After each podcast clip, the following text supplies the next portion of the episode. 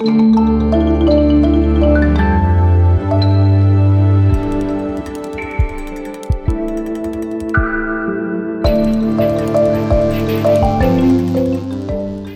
war das im Osten? Ein Podcast von Zeit Online über das Leben in der DDR und danach.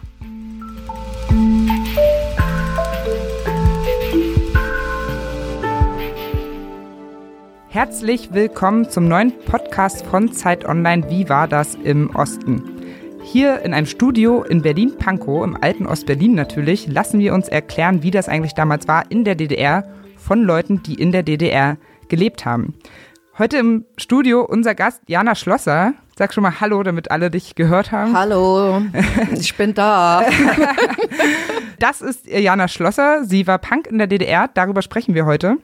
Und mit mir außerdem im Studio Michael Schlieben, politischer Korrespondent bei Zeit Online, geboren 1979 in Frankfurt am Main. Ja, hi, hallo. Begrüßt sei es auch du, liebe Valerie. Valerie Schönjahn moderiert mit mir zusammen diesen Podcast. Sie ist Autorin, äh, hauptsächlich im Büro von der Zeit im Osten in Leipzig.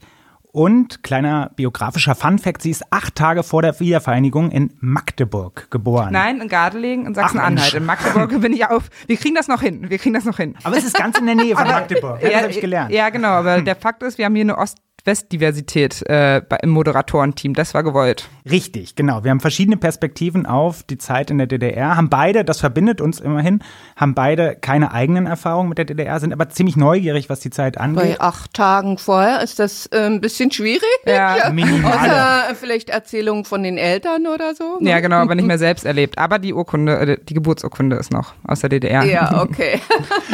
Gut, zum Konzept hast du ja schon ein bisschen was gesagt. Wir laden uns einmal im Monat Gäste ein. Keine Prominenten, keine Experten, sondern eher Menschen, von denen wir erhoffen, dass sie spannende, anschauliche Sachen aus der Zeit der DDR und der Zeit auch danach erzählen können. Und ah, ich überlege gerade, organisatorisch war auch noch was. Nämlich, wir haben eine E-Mail-Adresse. Wenn ihr euch an uns wenden wollt mit Kritik oder Anregungen oder Vorschlägen für weitere Gesprächspartner, bitte schreibt an wie war das at zeit.de. Nochmal, wie war das? Alles ein Wort, at zeit.de. Und ja, fangen wir gleich mal an. Und zwar haben wir auch immer wiederkehrende Fragen, die wir gerne allen Gästen stellen möchten. Und dann stelle ich doch gleich mal die erste Frage. Frau Schlosser, Äh, sag bitte Jana. ich sag Jana, okay. Ist Ihnen das lieber, oder? Ein bisschen unkonventioneller. Oder magst du es einfach nicht, wenn Leute dich siezen? Wir sind ja offensichtlich schon wenn im wir Du. jetzt in so einer Atmosphäre sind, äh, wo ich über mein Leben erzähle Ja. und du auch äh, mit Vornamen vorgestellt wirst, dann ist mir das auch angenehmer, mit Vornamen angesprochen zu werden. Nee, ist okay. Es sei denn, du bestehst darauf. Nee, ich bestehe nicht drauf. Es ist natürlich so, dass ich normalerweise Interviews auf, auf Sie mache, aber von mir aus sehr gerne. Können wir machen. Ja. Ja. genau. Dann lass uns gleich anfangen. Jana, was vermisst du an der DDR? Gibt es etwas, was dir fehlt? Es war ja eine Mangelwirtschaft und äh, es gab nicht so viel Waren und deshalb war das Thema Konsum eigentlich ähm, nicht so relevant äh, wie heute. Und ähm, die Unterschiede zwischen den äh, einzelnen Bevölkerungsschichten waren auch nicht so groß. Also es gab die Bonzen, die Privilegien hatten und natürlich dann auch mehr äh, Geld zum Konsumieren und auch Beziehungen. Aber allgemein äh, gab es da nicht so große soziale Unterschiede. Und das ist was, was ich so ein bisschen vermisse. Ich wollte noch mal kurz zum Konsum nachfragen. Das ist ja schon interessant, weil viele DDR-Bürger haben sich ja genau das gewünscht, dass man wieder mehr Konsum haben kann, verschiedene Ja. Auswahl treffen kann. Aber Sie haben das quasi auch als Freiheit und als positiv empfunden, jetzt im Nachhinein, dass es eben diese, diesen unbeschränkten Konsumzufluss nicht gab. Ja, also ähm, ich war eher schockiert auch äh, nach der Wende, äh, wie schnell äh, die Leute von ihren politischen Vorstellungen eigentlich ähm, abgekommen sind und es dann nur noch darum ging, dass man jetzt alles haben kann. Das hat mich ziemlich angekotzt und äh,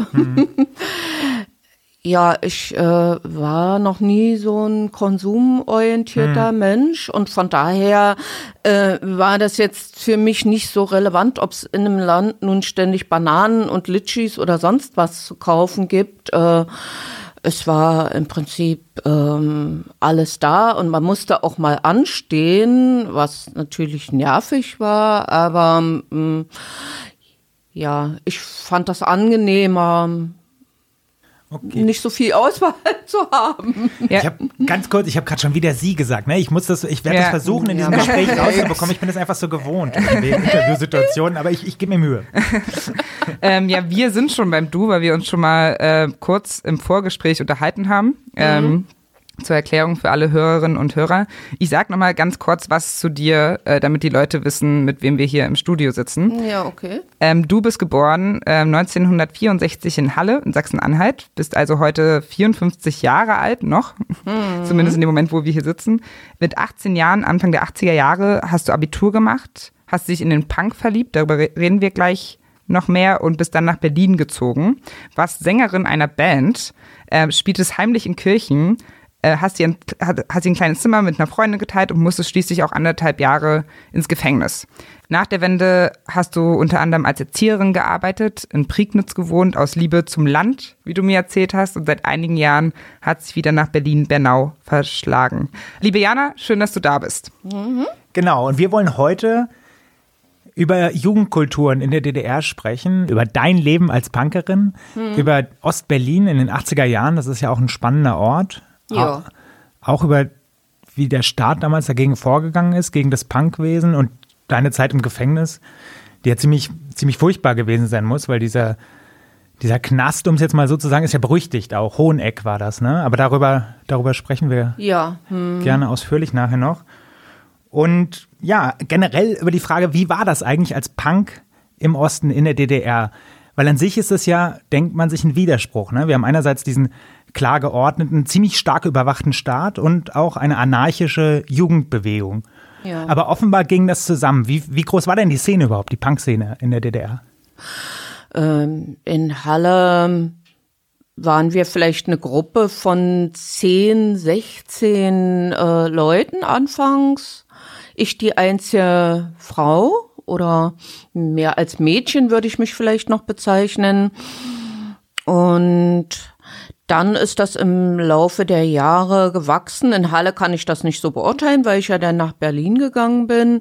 Und in Berlin war die Punk-Szene schon etwas größer. Nachher sind es natürlich mehr äh, gewesen, zum Beispiel in Halle in einer großen Gemeinde, mm, in Gemeindeseelen, in einer Christusgemeinde. Äh, da waren das dann vielleicht auch schon mal 200 Leute oder so. Hm. Und wenn man die noch dazu rechnet, die vorher weggefangen wurden, kommen wir da schon auf eine gute Summe. Zurückgefangen deutet schon an, der Staat war nicht so happy mit der Punkbewegung, oder? Die DDR, die SED ist ziemlich rigide dagegen vorgegangen. Ja, der war nicht nur nicht happy, der war ziemlich bedient. Also hm. ähm, das lief ja praktisch ähm, ganz konträr zu dem, was gewünscht war. Es war ja eher gewünscht äh, ein einheitliches Aussehen äh, und äh, ein konformes Denken auch, was äh, im Laufe der Entwicklung der DDR auch immer rigider geworden ist. Ähm, ich habe zwar nur einen Teil erlebt, aber was ich jetzt im Nachhinein auch so gelesen habe, ist dieses ähm, ja, die Vorstellung, wie eine sozialistische Persönlichkeit ähm, zu sein hat und wie sie sich zu verhalten hat, doch sehr ähm,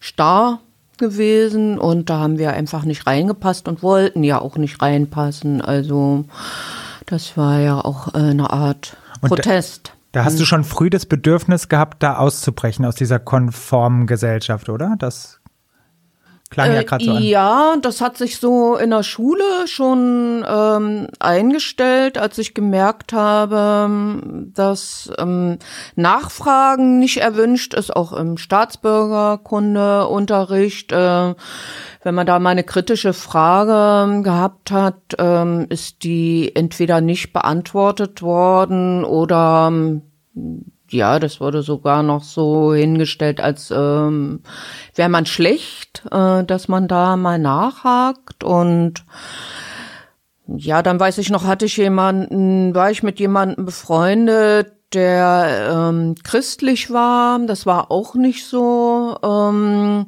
gern gesehen. Ähm, mhm. Religiöse Andersartigkeit. Und ähm, da fing es schon bei mir an, irgendwie so äh, im Kopf zu rattern, was ist eigentlich los hier. Was waren denn das für kritische Fragen, die du da gestellt hast? So genau kann ich mich da nicht mehr dran erinnern. Das ist mhm. ja, äh, man hat ja die ganzen äh, theoretischen Grundlagen von Marxismus, Leninismus ähm, vermittelt bekommen und hat aber festgestellt, dass es in der Praxis ja nicht ähm, funktioniert hat. Also ähm, die Herrschaft des Proletariats äh, oder wie auch immer, Diktatur der Arbeiterklasse. Ähm, hatten wir auch noch praktischen Unterricht in der Produktion und was ich da in der Produktion äh, gesehen habe, hat mit dem nicht übereingestimmt. Kann sein, dass ich dann mal eine Frage gestellt habe.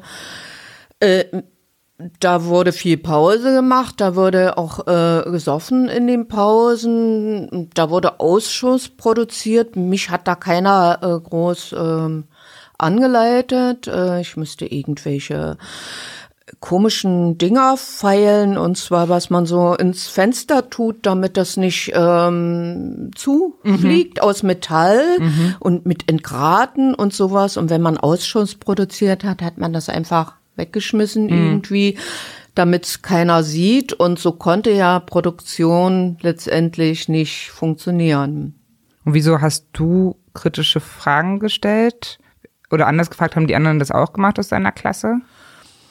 Ja, teilweise äh, gab es da schon äh, welche, die auch kritische Fragen gestellt haben, aber eher war es üblich, dass man einfach, um eine gute Note zu bekommen, Ja und Amen gesagt hat oder also den gelernten Stoff äh, so wiedergegeben hat, wie es sein musste. Und ähm, die Fragen, die aufgetaucht sind, hat man dann in der Pause irgendwie so, äh, äh, was wieder der gleiche Scheiß oder so. Ähm, viel Fragen waren da eigentlich nicht mehr, weil es schon klar war, dass es, dass man irgendwas lernt, was äh, nicht hin, nicht vorne und hinten nicht stimmt.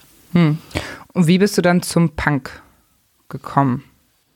Also im Nachhinein habe ich immer die Vorstellung, ich hätte das irgendwie unter der Bettdecke äh, gehört, eine Radiosendung über Punk, aber ähm, jetzt habe ich mich noch mal erinnert, das war, glaube ich, gar nicht so. Ich habe irgendwas in meinem Kinderzimmer da gefummelt und habe den ähm, Rekorder, den Sternrekorder, den alle, fast alle zur Jugendweihe geschenkt bekommen haben. Äh, da habe ich so einen Westsender eingestellt. Das war dann ziemlich äh, rauschig und knatterig manchmal, aber ähm, da kam eine kurze Reportage, vielleicht 10 oder 15 Minuten über äh, die Sex Pistols und Punk ähm, in England. Und das hat mich fasziniert. Also einmal hat mich der Song, ich weiß nicht mehr welcher das war, äh, so tief berührt. Die Musik hat mich einfach angesprochen und auch so, was dann noch über die Bewegung gesagt wurde, äh, fand ich spannend erstmal so. Hm. Ähm, man muss dazu sagen, für alle, die es nicht wissen, Jugendweihe ist eben das, was man in Ostdeutschland hat, statt der Firmung oder der Konfirmation. Ähm, und wie alt warst du dann da in dem Moment? Zwischen 16 und 17 muss das gewesen sein. Eher 17. Hm. hm. Und dann hattest du diesen Moment. Und was hast du dann als nächstes gemacht? Wie bist du dann Punk geworden? Also erstmal ähm, habe ich die Sendung wieder äh, vergessen. So, das war jetzt nicht so, äh, dass das äh, gleich mich dazu gebracht hat, Punk zu werden, sondern es war dann ähm, ein längerer Prozess mit einigen Etappen. Ähm, zum Beispiel habe ich noch eine Bravo in der Hand gehabt, wo ich dann auch was über äh, Punks dann im Westen schon äh, gelesen habe. Und unter anderem habe ich da gelesen, dass die Punks im Osten sich äh, auf dem Kulturpark Kulti, hieß das abgekürzt, so ein Vergnügungspark in Treptow, dass die sich da treffen. Und da habe ich gedacht, äh, da muss ich irgendwie mal hin. Aber die Bravo gab es ja gar nicht in der äh, DDR. Nee. Wie kamst du denn daran? Also sowas ist immer irgendwie rumgegangen. Irgendeine Omi oder äh, weiß ich nicht, äh, im Paket äh, hat jemand was mitgeschickt, weil eigentlich war das ja verboten, äh, Westliteratur, auch wenn es nur die primitive Bravo war. Und das waren dann so äh, zerlesene, abgegriffene ähm, Journale, die durch alle Hände gingen. Und gerade wenn da eben äh, was mit Punk drin stand, dann wollte das jeder mal lesen und dann wurde das weitergegeben. So. Okay, das war in Ostberlin, der Artikel ging darüber, aber in Halle gab es auch schon erste Berührungspunkte zu der Szene, die bestimmt nicht so groß war, oder? Genau, also in Halle habe ich dann ähm, auf einer kirchlichen Veranstaltung mein erstes Punkkonzert gesehen. Ähm, da weiß ich nicht mehr genau, wie die Band hieß. Das könnte eine Leipziger Band gewesen sein. Wutanfall oder Lattentat hießen die Wie Lattentat? Coole Namen. Lattentat? Ja, also- Lattentat, also äh, französisch, ähm, Lattentat? Attentat mit dem L, L davor. Ach so, ach so. L, Lattentat. Ah, okay. ja, Wutanfall kreativ. gut, ja. Wutanfall ist auch Ja, die lustig. sind, äh, also das ist irgendwie eine Band, aber die hießen erst äh, Lattentat und dann Wutanfall. Ah ja, hm. ja, da war ich aber noch ähm, kein Punk, da bin ich noch so ein bisschen hippie-mäßig äh, rumgerannt und es hat mich aber da auch fasziniert, wie die getanzt haben. Ähm, Wie denn? na, so geschnipst. äh, Pogo, den Begriff kannte ich ja damals noch nicht, aber die sind immer so äh, in die Höhe geschnipst und teilweise ein bisschen, äh, ja, als hätten sie einen spastischen Krampf oder so. Das hat Ihnen gefallen.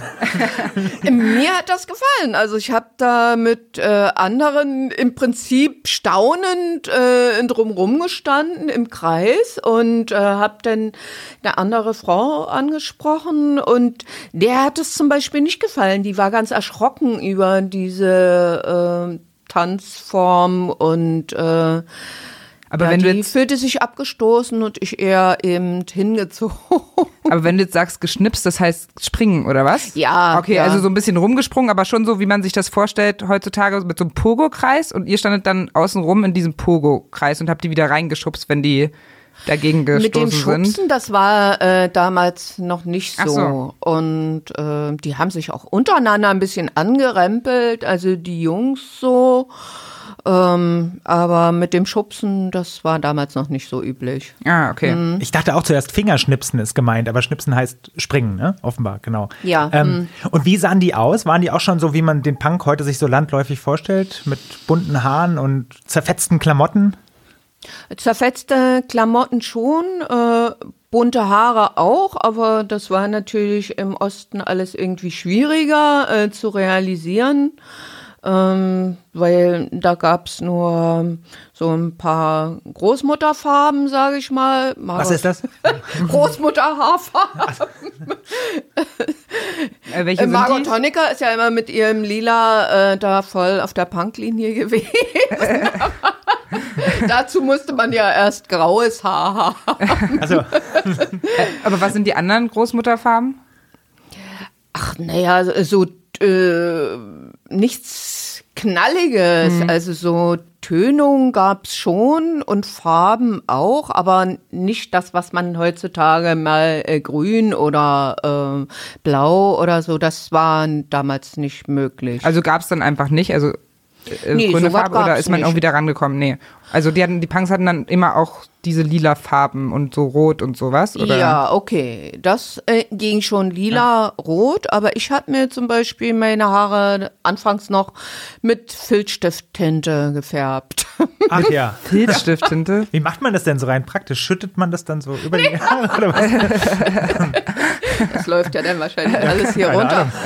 Äh, Also es gab da äh, zum Nachfüllen irgendwelche Filzstifttinte und äh, die habe ich mir dann ins Haar geschmiert. Äh, da hatte ich so einen Irokesenschnitt, dass das ein bisschen bunt ist. Welche Farbe war das? Welche Farbe?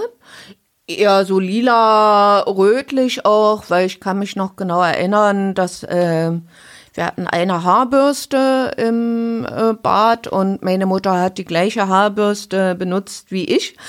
Und die hatte dann auch irgendwie, weil die Filzstifttinte ja nicht äh, wasserfest war, hatte die dann auch irgendwie da eine Strähne drinne und das gab dann großen Ärger, also beziehungsweise das war dann der Grund, äh, warum ich zu Hause rausgeflogen bin. Also der das i-Tüpfelchen war das mhm. dann so. Hm. Mhm. Die Bürste, ja, tatsächlich. Ich wollte sowieso fragen, wie kam das denn bei, bei deinen Eltern an? Na, äh, gar nicht gut. Ja. Hm.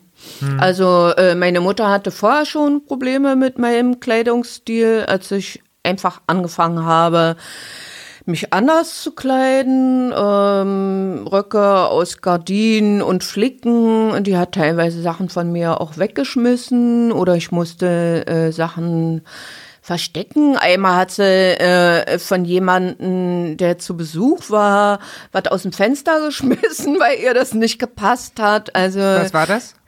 Das war ein sogenannter Shellparker. Äh, das war was aus dem Westen auch, äh, was bei den äh, Hippies sehr beliebt war, weil der hatte so viele Taschen und sah dann irgendwie so ein bisschen abgeranzt mhm. aus. Und ähm, das war ja schon was Besonderes, wenn man sowas hatte. Ein Shelly hieß das. Ähm. Und das war während deiner Hippie-Phase, von der du sprachst. Also du, ja, und Hippie-Phase heißt einfach, dass man sich anders kleidet oder was ist damit noch verbunden?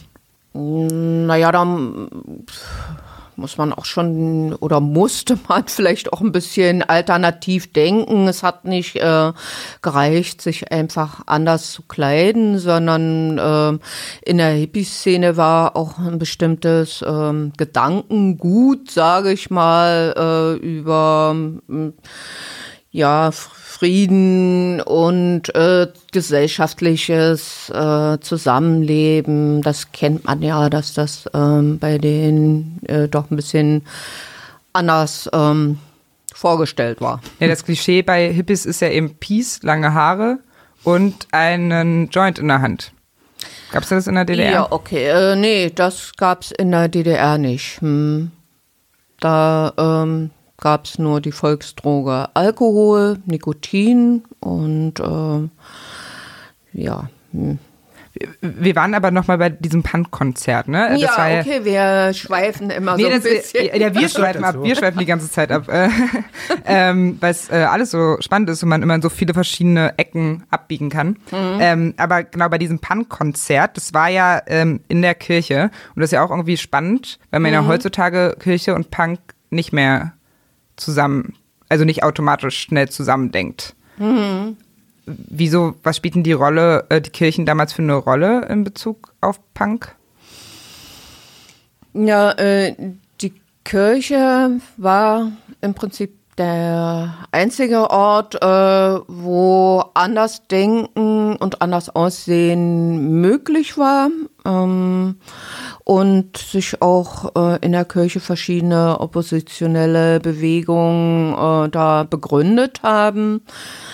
Ähm, irgendwann hat die Kirche beschlossen, also die Punks in ihre ähm, Diakonie, Jugendarbeit mit aufzunehmen, ähm, aus nehme mal an, äh, christlichen Glaubensgründen auch ähm, so warst du denn selbst Christin? Ich habe mich mal dafür interessiert, ähm, bin auch, ähm, wie heißt denn das, so, so einer Christenlehre gegangen. Ähm, das war ein ganz cooler Pfarrer auch, äh, langhaarig, der ähm, Leute, auch also Jugendliche, äh, privat äh, zu sich ähm, gelassen hat und ähm, ja, einen anderen Lebensstil einfach gepflegt hat, offener, schon vom, von den Räumlichkeiten her, ähm, hatte das eine andere Ausstrahlung als so eine, ich sag jetzt mal eine Ostspießerbude, wo alles genormt war. Und ähm, das hat mich irgendwie angezogen und da habe ich dann die Christenlehre mitgemacht und habe mich dann auch sogar taufen lassen, mhm. kurz vor meinem 18. Lebensjahr. Und kam die Punkmusik bei den Christen gut an oder gab es da auch, auch Widerstände? Also mit der Musik waren die, glaube ich, gar nicht so zufrieden. Also äh, die waren auch teilweise entsetzt über die Texte, die da gesungen wurden, weil die wussten gar nicht so genau anfangs, worauf sie sich einlassen, ja. äh, wenn sie da eine Punkband auftreten lassen und dann da äh, knallhart äh, politische Textzeilen dabei waren. Ähm, waren die auch schon sehr erschrocken, aber die Kirche hatte auch einen gewissen Schutzraum äh, in der DDR, weil äh, ich denke, die auch mehr Kontakte noch äh, zu den ähm, Synoden und so weiter im Westen hatten und äh, sich der Osten da nicht so eine Blöße geben wollte. Mhm. Ich hänge noch so ein bisschen bei dem Bild von, von dir mit Iro äh, und finde diese Styling-Geschichten irgendwie auch echt interessant. Also wie kam das denn? Wie hat man denn Iro? Gab es da irgendwie Haarmittel oder hat man das sich da irgendwie so hochgebürstet? Ist gerade ein Bruch von der Kirche. Ich, ich merke schon auch, ich habe es nur, ich wollte die Frage ja, noch loswerden, okay, bevor wir ganz ins politische technische Informationen. Bevor, bevor, wir ganz uns in den politischen Diskussionen verstricken, wollte ich noch so ein bisschen über das Outfit der Punks gerne sprechen. äh, also es gab keine Mittelchen, um das irgendwie äh, groß zu stylen. Die meisten haben Seife benutzt äh, oder Rasierschaum. Es gab wohl auch welche, die Zuckerwasser äh, genommen haben, aber das muss dann wohl im Sommer, wenn irgendwie Bienen und Wespen und so weiter da war nicht ganz so clever gewesen sein. Was für eine witzige Vorstellung, ganz viele Wespen und um einen Irokesenschnitt. War das bei dir so? Nee, ich ja, okay. Hab, äh, du hast es mit was gemacht? Mit Seife. Also ich habe immer so die Seife ein bisschen äh, nass gemacht und dann in den Händen gerubbelt und dann das nach oben und dann stand das auch bis auf den nächsten Regenguss relativ gut. Das wusste ich nicht, dass es mit Seife geht, dass man da Haare so zu ja, das kann. ist eigentlich äh, relativ einfach. Das ist ja so wachsig denn eher. Ja. Also hm. wieder was gelernt. Nadeln oder so, das, ist, das kennt man ja auch mal, das Bild Nadeln in den Ohren oder in der Nase. Hattet, ja. hattet, ihr, das, hattet ihr das auch?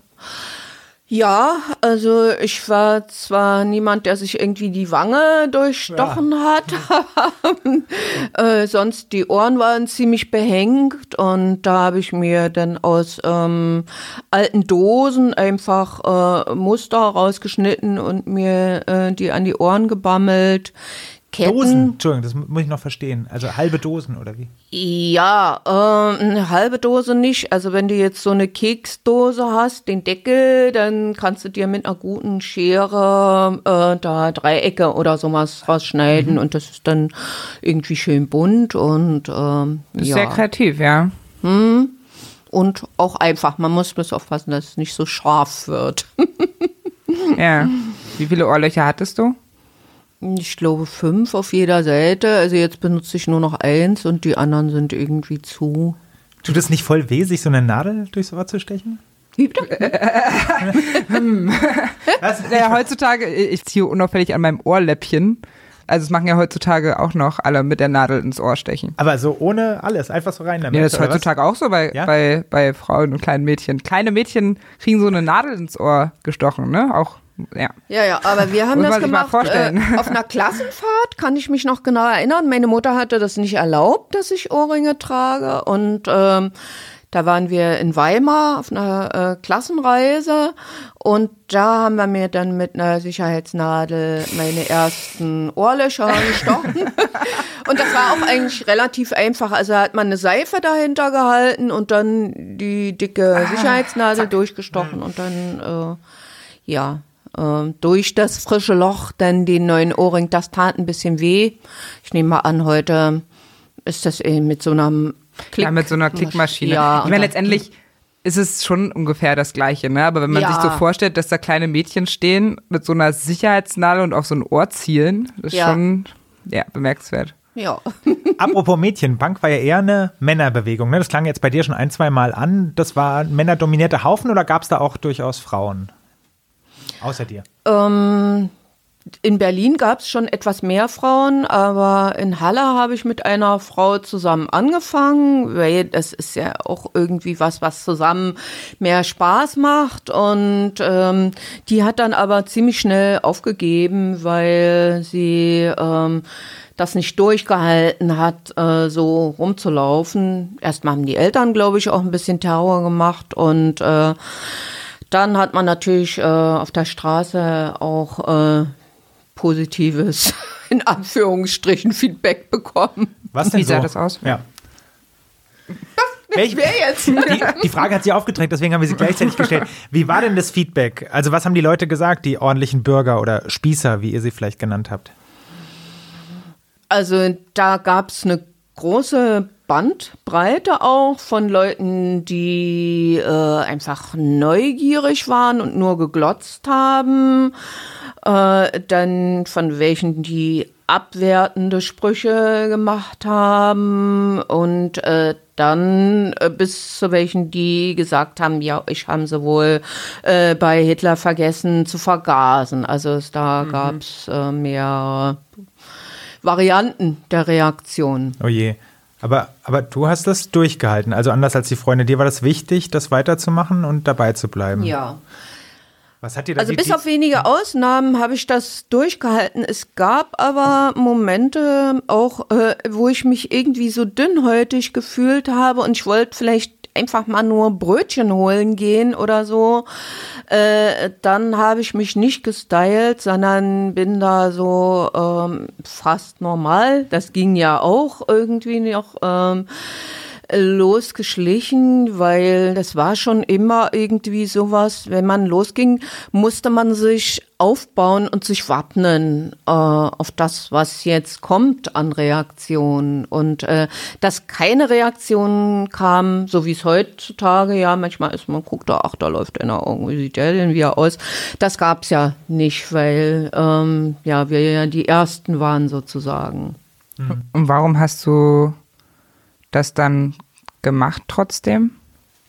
Das ist eine schwierige Frage, ähm, weil das einfach mein Ausdruck war und ähm, das wollte ich. Es hat mir Spaß gemacht auch und äh, ich wollte mich so zeigen und ähm, wollte mir das auch nicht irgendwie mies machen lassen oder ähm, ja staatlich verbieten lassen. Ich hing auch immer noch ein bisschen an dem Outfit. Also wir waren jetzt schon bei den Haaren und wir waren schon bei den Ohren. Ja. Und was hast du dann so getragen? Ähm, anfangs habe ich irgendwie ein Jackett getragen mit ähm, so selbstgemachten Stickern aus äh, Suralin. Das ist so eine Ostknete gewesen, wie heutzutage Fimo oder sowas. Ähm, Okay. Das äh, gar kann man nicht. kneten Nicht? und Nee. dann macht man das in den Ofen und äh, wenn das dann gebrannt ist, dann ist es hart. Und das habe ich mir selber gebastelt, dann eine Sicherheitsnadel hinten dran und dann gab's noch so eine äh, Abrubbelfolie mit Buchstaben und da habe ich dann äh, Sprüche raufgerubbelt, lackiert und das habe ich mir dann angesteckt. Ähm, irgendwann hatte ich dann auch eine Lederjacke. mm, Dann hatte ich irgendwie so eine Klokette. Also Was, eine Klokette? ja, äh, früher gab's ja noch ähm, Ach so. Toiletten zum Ziehen mit, einem- mit einer Schnur und einem Griff. Und ähm, dann fand ich Leopardenhosen ganz schick. Äh, sowas gab's damals auch nicht. Das musste ich mir aus so einem Morgenmantel nähen. Da gab's irgendwie bei der Jugendmode Jumo ein ähm, Jumo, war das eine feste- Morgenmantel. Und den habe ich dann umgenäht in so eine Leopardenhose. Jumo, war das eine feste Marke? Wie bitte? Jumo? Nee, das äh, war äh, ein Laden im Prinzip. Ähm, eine Ladenkette würde man heute sagen, Jugendmode. Und die Schuhe? Was hast du damit gemacht? Ach, Schuhe hatte ich irgendwie so eine äh, Boxerschuhe oder sowas von einem Kumpel äh, geschenkt bekommen. Ähm, die waren dann nachher total zerrissen und zerfetzt und ähm, Das war sowieso, also gehörte bei mir mit dazu, irgendwie nicht so ordentlich auszusehen. Mein Mantel, ich hatte noch so einen Trenchcoat, ähm, der war äußerst äh, verkeimt, würde ich mal sagen, richtig. Also wenn ich den heute auf Fotos sehe, kriege ich einen Schreck, aber ja. Das er verkeimt einfach äh, lange nicht ähm, ge gewaschen oder ja, ja, lange nicht gewaschen und überall rumgesessen und äh, rumgetrieben und dann äh, kann so ein Mantel schon mal einiges abbekommen. Was haben denn die anderen Jugendlichen, die Gleichaltrigen in Halle gesagt? Fanden die das irgendwie spannend und cool oder auch abstoßend, diesen Keimmantel? Oder wie sind die mit dir umgegangen? Also aus meinem Freundeskreis haben irgendwelche gejammert, oh, deine schönen langen Haare und äh, fanden das war irgendwie spannend, aber ähm, ich glaube, das war nicht so deren Geschmack einfach. Und ähm, bei den anderen Jugendlichen äh, ist es eher auch nicht so angekommen. Und die haben dich das auch spüren lassen, oder? Also es gab äh, ja noch andere äh, Jugendbewegungen, die Rocker, ähm, die Teds und Teds. Äh, Teds. Ähm, Wofür das, steht das? Das äh, sind die Rock'n'Roller mit so ähm, Elvis-Tolle und die Mädels mit Petticoat. Mit denen sind wir schon so ganz gut klargekommen. Ähm, Was sind Petticoat? Weiß man das? Petticoat. Ja. Hm. Was sind so Röcke, oder? Äh, ja, ja äh, das äh, sind diese Rock'n'Roll Unterröcke, ah, okay. die dann das so aufbauschen, dass das so ah. schön absteht. Ah, okay. Ja, klar, war nur eine Testfrage. Hast du keinen Petticoat? ne, ich gucke noch mal in meinen Schrank. äh, und mit denen kamt ihr gut aus, hast du gesagt gerade. Mit denen sind wir ganz gut ausgekommen, aber ähm, es gab Probleme mit den Rockern eben, den Hardrockern, die mochten uns nicht und und äh, da kam es häufig zu Angriffen und Schlägereien. Und dann nachher eben auch die Skins, also die äh, beginnende Nazi-Bewegung, äh, die ja, äh, das hieß dann aufklatschen. Mhm. Also ähm, aufklatschen, wenn jemand zu einer anderen Gruppe ja, gegangen ist und wurde, gesagt, das hieß dann aufklatschen. Hm. Und das war auch schon in Halle so ein Problem jetzt? In Halle, äh, hast du gefragt? Ja, war das, ja. In Halle habe ich das nicht so mitbekommen. Ich bin ja da auch äh, relativ schnell weg. Ähm, nach dem Abitur habe ich, glaube ich, dann nur noch da drei Monate äh, gearbeitet in der Kinderpsychiatrie. Und dann bin ich ja nach Berlin. Mhm. Und da war das anfangs äh, mit den Skins auch noch nicht so extrem zu dem Umzug ganz kurz. War die Faszination, die von Berlin ausging, so groß oder hast du es in Halle auch mit dem Elternhaus vielleicht auch nicht mehr ausgehalten? Also was war da der stärkere? War der Antrieb stärker wegzugehen oder der, die Anziehungskraft von Berlin? Äh, das mit den Eltern war sowieso erledigt. Also das äh, wäre jetzt egal gewesen, wo ich hingehe. Und ähm, Berlin hat mich einfach fasziniert, äh, von der Stadt her auch und äh, weil es da eben eine größere Punk-Szene gab. Und die Berliner Punks waren natürlich auch die coolsten. Also. ähm, zur Halle-Zeit, äh, weil wir darauf vorhin gar nicht eingegangen sind. Äh, deine Mutter hat dich rausgeschmissen, nachdem sie die Farbe in der Bürste gefunden hat. Und was ist dann passiert? Was hast du gemacht? Dann habe ich in verschiedenen ähm, besetzten Wohnungen und Häusern gewohnt. Ähm, ich habe auch mal ähm, in einer jungen Gemeinde äh, gewohnt, während die äh, sozusagen nicht gebraucht wurde. Das waren ja dann, abends bin ich dann immer gegangen, wenn die ihren Gemeindeabend hatten und da bin ich dann von Haus zu Haus gezogen. Und das war während der Abiturzeit, um das kurz ja, chronologisch zusammenzubekommen. Das war noch während der Abiturzeit also, auch. Das heißt, tagsüber bist du weiter zur Schule gegangen und abends hast du dann immer woanders geschlafen? Ja, äh, das war ziemlich schwierig, äh, weil ich musste ja eigentlich lernen und äh, ich war aber dann mit Leuten zusammen, entweder die nicht arbeiten waren oder ähm, die gearbeitet haben und äh, vielleicht auch eine flexible Arbeitszeit hatten. Und ähm, ich hatte den Druck, da in der Schule irgendwie noch klarkommen zu müssen. Und äh, irgendwann haben uns die Bullen aus einer besetzten Wohnung äh, geholt und haben dann meiner Schule Bescheid gegeben, äh, dass ich da aufgegriffen worden bin. Und ähm, ja, da gab es natürlich Ärger, aber mein Großvater, der war ähm, Stadtrat für Jugendkultur Körperkultur und Sport, also ein höheres mhm. Tier. Und er hat dann Kontakt zu dem Direktor aufgenommen und hat äh, ihm auch erzählt, dass es äh, bei uns zu Hause Probleme gibt. Und ähm, dadurch konnte ich dann einen Internatsplatz belegen der eigentlich nur für ähm, Schüler war, die von außerhalb irgendwie eine lange Anreise hatten von den umliegenden Dörfern. Und da habe ich dann die letzte Zeit bis zum Abitur verbracht und habe da aber auch nur Blödsinn angestellt. Ja, was denn? Ach, äh, zum Beispiel sind die äh, dort ähm, von außerhalb kamen ja immer am Wochenende nach Hause gefahren, aber ich konnte ja nicht nach Hause. Also hatte ich am Wochenende das ganze Internat für mich alleine. Und äh, ja, natürlich haben dann die Punks da. Ja? Du hast die Punks eingeladen, eingeladen und in, in den Betten Ach, gesessen und geraucht und uns da amüsiert. Und dann weiß ich noch, dass es irgendwelche Schließzeiten gab, wann man nicht mehr raus durfte. Und ich wollte aber noch raus und unten wartete jemand auf mich. Und äh, der Hausmeister stand dann da und hat, hat sogar gesagt, na, wenn du dich traust, aus dem Fenster zu springen, dann kannst du und noch du hast raus. es getan und jetzt und der coole Punk unten hat gesagt, ja, spring, ich fang dich auf. ja, dann bin ich gesprungen und ja, dann bin ich gesprungen, so ja. ganz trocken.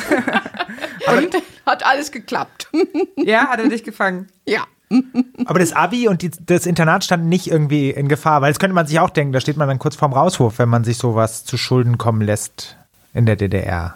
Oder war das nicht so? Ja, ich glaube, also das war die Intervention von meinem äh, Großvater, die das da zur Ruhe kommen lassen hat und dass der Direktor auch irgendwie ein bisschen Verständnis hatte für die äh, familiäre Situation, aus der ich kam. So eine Mischung war das. Das hat geschützt, ja. Mhm. Das heißt also, du, du bist dann Punk geworden in der letzten Klasse oder so in der Schule?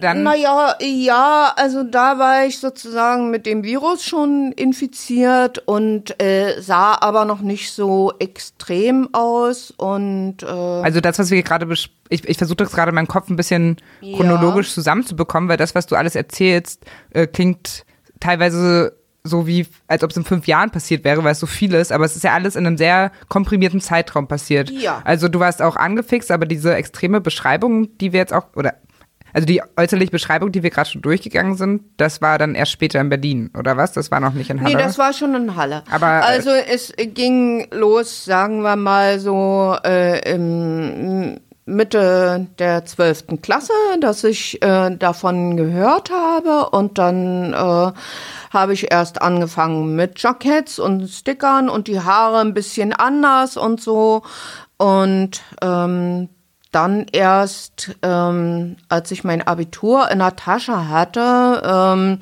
habe ich mich dann auch getraut, ähm, extremer auszusehen. Wahrscheinlich ist unterbewusst so eine Angst da gewesen, dass äh, wenn ich ja. das jetzt in der Schulzeit noch mache, äh, dass ich dann auch äh, mich da umsonst durchgequält habe. Hm. Äh, wir wollen jetzt langsam trotzdem mal an die Berlin-Zeit äh, gucken, weil da ja auch noch einiges ja. Krasses mhm. kommt. Ähm, vorher möchten wir eine unserer angepriesenen Rubriken kurz einblenden.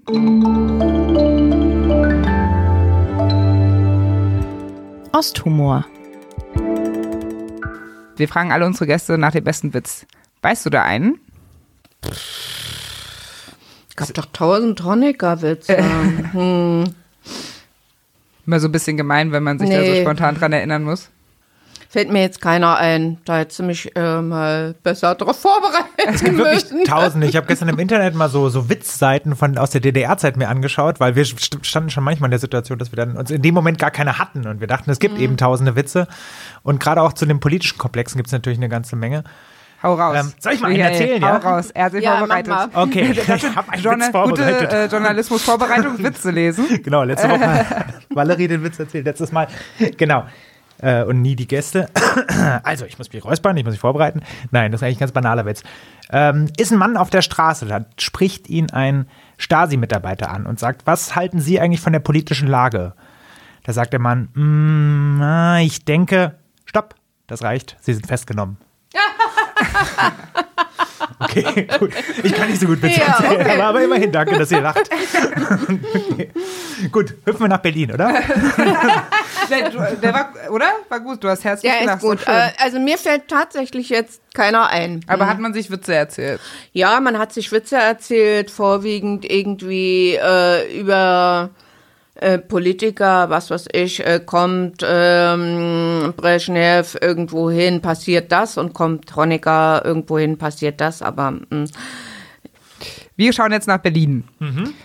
Erzähl mal, du ha hast entschieden, ich gehe da jetzt hin, hast deine Sachen gepackt und dann. Und hier war schon eine Szene etabliert. Entschuldigung, ich so. wollte nur, nur dazu fragen.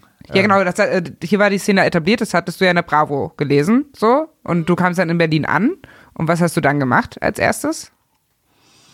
Also ich bin als erstes ähm, zu einer Frau, ähm, die ich schon mal besucht hatte mit einem äh, Freund aus Halle, eine äh, Künstlerin, eine Töpferin, weil ich ja irgendwo übernachten wollte und ähm, habe die gefragt, ob ich bei ihr schlafen kann.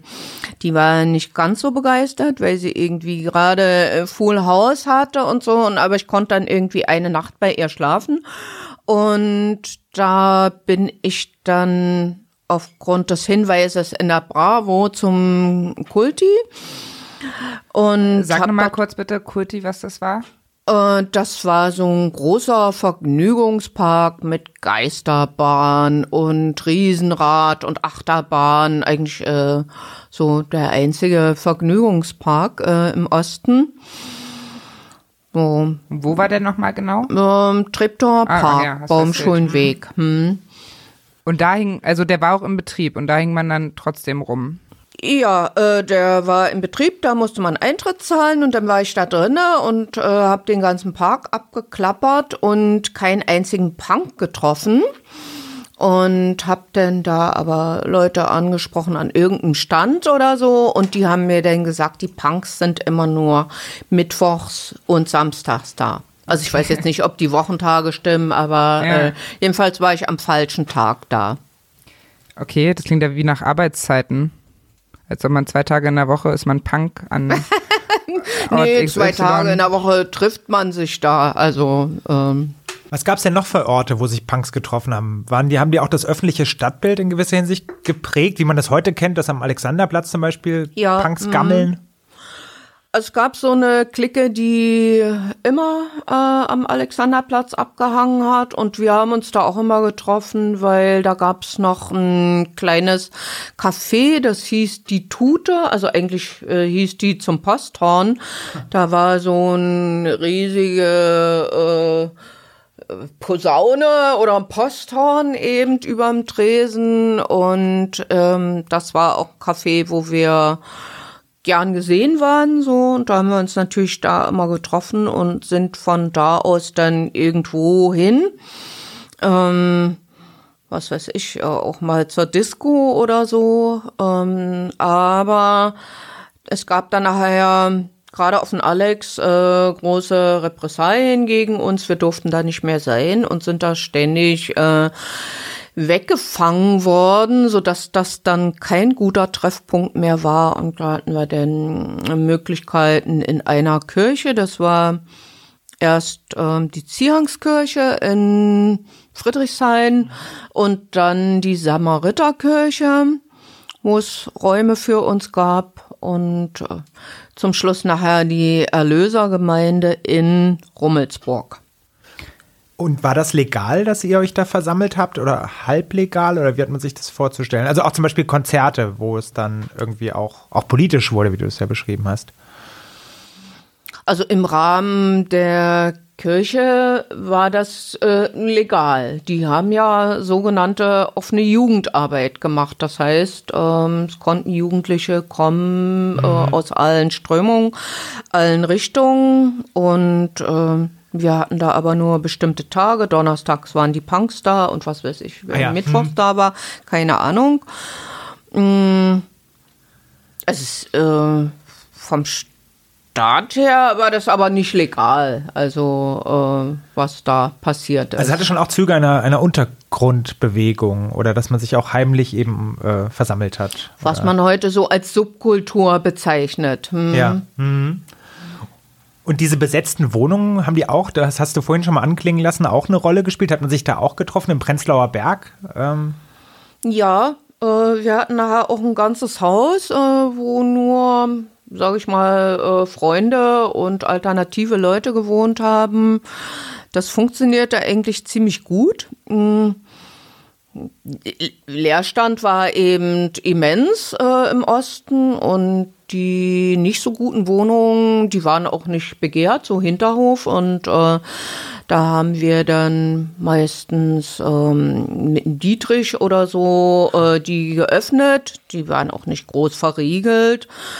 Und äh, wenn man dann zur Wohnungsverwaltung gegangen ist und gesagt hat, äh, die Wohnung stand offen und ich bin da jetzt und äh, hätte gerne einen Mietvertrag, haben die eigentlich äh, sich da nicht quergestellt, weil sie froh waren, dass sie diese ähm, ja, minderwertigen Wohnungen da noch losgeworden sind. Und auf die Art und Weise hatten wir ein ganzes Hinterhaus, wo wir nachher auch unseren Proberaum hatten. Das haben doch aber auch viele gemacht, nicht nur Punks, oder? Sondern auch so Familien und so, dass sie einfach in Häuser rein sind und die besetzt haben?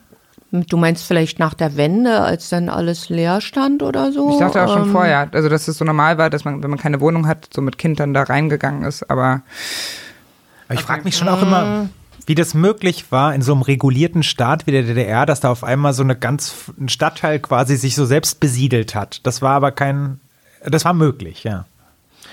Offensichtlich äh, war es möglich, äh, vielleicht waren die auch ganz froh, dass sie das äh, ein bisschen konzentrierter an einer Stelle haben. Das ließ sich dann äh, besser kontrollieren. Ich denke mal, aber der Grund äh, war, dass äh, der Wohnraum, wenn er bewohnt war, äh, nicht ganz vor die Hunde gegangen ist. Ähm. Und gab es viele Kontrollen und Durchsuchungen in den, in den besetzten Wohnungen oder auch in den, in den Veranstaltungsorten, die du vorhin nanntest? Mm. Kontrollen gab es auf der Straße häufig und auch ähm, Zuführung ähm, und dann auch ähm, in der Art und Weise, dass äh, ein alles abgenommen wurde, alle Ketten, alle Nietenarmbänder, Anstecker. Ähm, eine Freundin von mir musste sich abschminken. Ähm, Auf offener Haare. Straße alles? Bitte? Auf offener Straße alles oder wurde man nee, da mitgenommen? das äh, dann auf dem Revier. Also okay. man wurde irgendwie angesprochen, Ausweiskontrolle und ähm, ja, kommen Sie mal mit und da konnte man nichts gegen machen. Also ich habe einmal mich geweigert mitzukommen, aber das war im Prinzip sinnlos. Die haben dann per Walkie-Talkie Verstärkung geholt und äh, da konnte man nicht entgehen, konnte man dem nicht entgehen. Wie oft ist das passiert, schätzungsweise? Naja, das kommt drauf an. Also wenn man jetzt ähm, zu den Zeiten zum Alex wollte, äh, wo man da schon nicht mehr erwünscht war, äh, konnte es sein, dass man zweimal am Tag äh, weggefangen wird, äh, wenn man am falschen Ort war, nicht ähm, erwünscht, dann täglich oder so, wie man da eben aufgetaucht ist. Hm. Ich würde gerne noch mal einen Schritt zurückgehen. Mhm zu dem Punkt, wie du denn jetzt eigentlich in die Szene reingekommen bist. Du hast sie also nicht gefunden, als du in diesem Vergnügungspark warst. Wo hast du sie denn dann gefunden? Da bin ich dann noch zum Alex gefahren Ah, okay, das war dann und da. habe dann da vor der Tute von diesem Café, wo ich erzählt habe, ähm, meinen ersten Punk getroffen. Mein, dein Den erster ersten Berliner Punk. Ja, ersten Berliner Punk, genau. Und ähm, ja, war ganz glücklich und wir haben uns angesprochen und haben dann auch gleich irgendwie was zusammen unternommen und äh, Aber wie lief das? Hi, hi. Punk, Punk. äh, geil, lass uns was machen. Oder wie kann ich mir das vorstellen? Naja, also man geht auf sich zu, so stellst du dir das vor, guckt sich an und sagt dann Hallo, äh, wo wer bist denn du? Dich habe ich ja noch nie hier gesehen und äh, aha, ich komme aus Halle und ähm, ich heiße Lord, äh, der hieß Lord und ähm, ja, ich bin Jana und ähm, ja. Lord war aber ein Punkername, nehme ich an, oder? Weil es gibt doch immer ja, so tolle ja, Namen. Ja, die hatten irgendwie. alle Spitznamen, Ja. genau. Hm. Hattest du auch einen Punkernamen, einen Spitznamen? Nee, also wir haben da lange für mich gesucht irgendwie und haben nichts Passendes gefunden.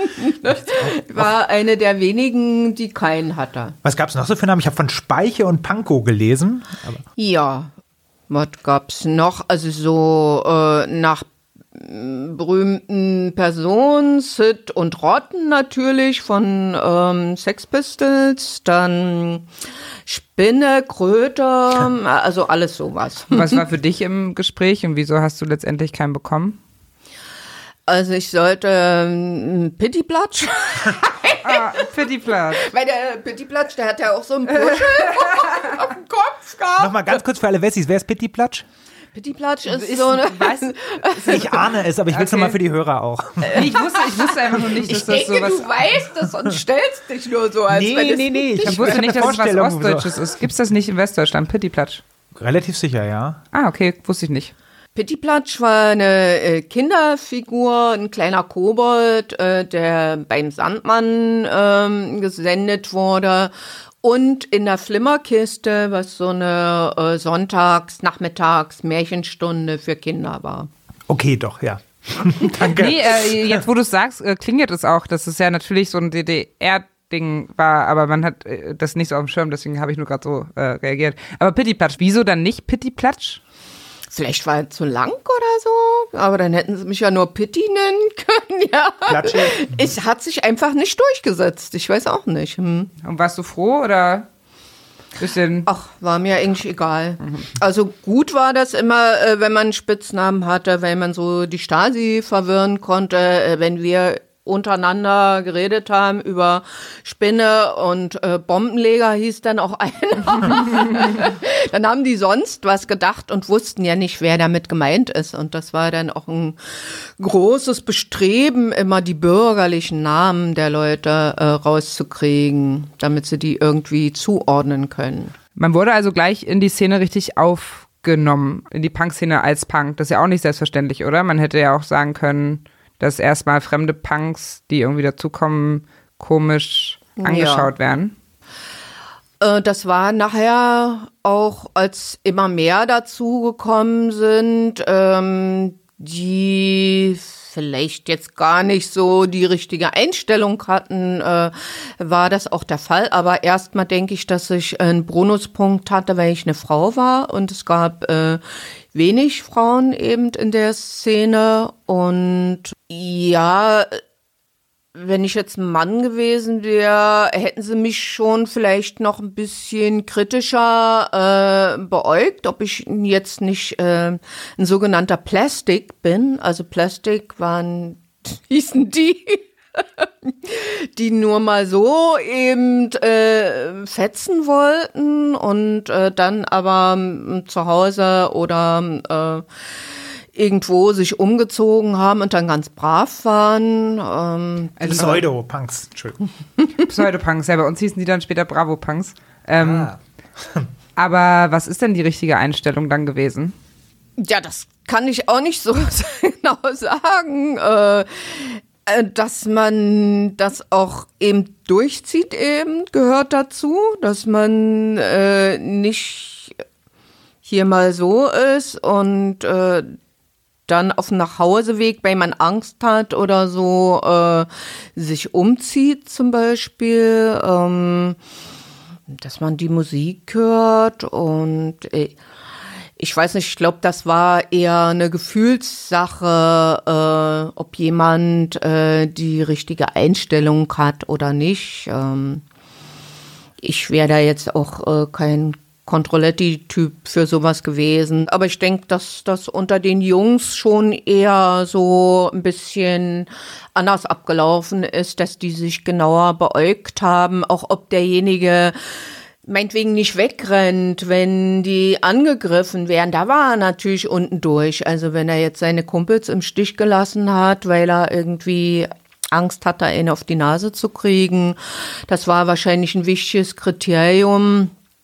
Ähm, kann ich auch nachvollziehen. Also es gab schon so ungeschriebene Gesetze auch in der, in der Punker-Szene, an die man sich zu halten hatte, um richtig dazuzugehören. Ja. Mhm. Mhm. Was ich mich auch gerade noch frage, anders als die bürgerlichen Leute, also man muss ja auch irgendwie Geld verdienen, ne, um sein Leben zu bestreiten. Wie haben Sie denn das eigentlich gemacht? Oder wie hast du das denn gemacht? Oder auch die ganze Szene? Ähm, habt ihr geschnorrt, wie man das ja auch kennt von Punkern? Oder habt ihr gearbeitet? Halbtags? Nee, also Schnorren war nie so mein Ding. Ich hatte schon immer Schwierigkeiten, mal jemanden nach einer Zigarette zu fragen. Ich habe es dann aber gemacht. Also ähm, ich hatte noch so ein paar Kleinigkeiten, die ich verkaufen konnte aus meinem Kinderzimmer, irgendein Plattenspieler. Und ähm, dann habe ich bei meiner besten Freundin gewohnt, die auch äh, die Schlagzeugerin der Band war.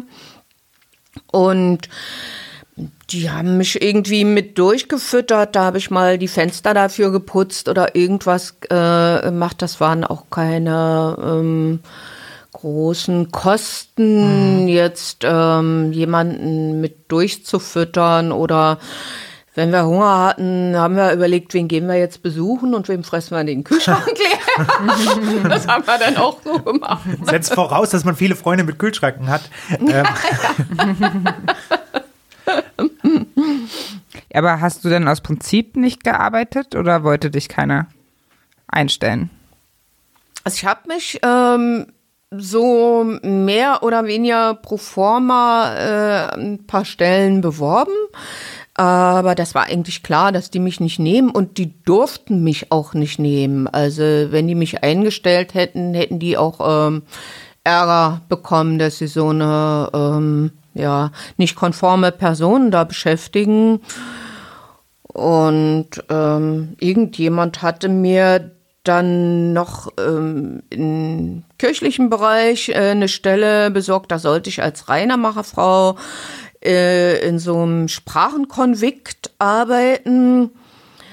Und dann hat aber irgendjemand was gesagt, ja, wenn hier die Treppen wischt, dann klappern ja die Ketten und so weiter. Also, aber war das nicht Pflicht in der DDR, dachte ich, dass man irgendwie einen Beruf, einen Job haben ja. musste, weil man sonst schnell ins Visier der Staatsmacht eben gekommen ist? Ja, genau. Also äh, das gab den Paragraphen asoziales Verhalten und äh, das äh, hätte mir auch bevorgestanden, aber ich habe dann mit meinem damaligen Freund beschlossen, dass wir ähm, heiraten werden, also pro forma, und dann ähm, hätte er gesagt, äh, dass er mich mit versorgt. Und, äh, Aber das war doch jetzt erst später in der Zeit. Also es war ja schon nach deinem Gefängnisaufenthalt. Nee, das war vor dem Gefängnis, hatten wir das äh, so uns zurechtgelegt, dass wir das so machen, damit ich nicht verhaftet werde wegen asozialem Verhalten. Und als Hausfrau? Also habt ihr vorher schon geheiratet?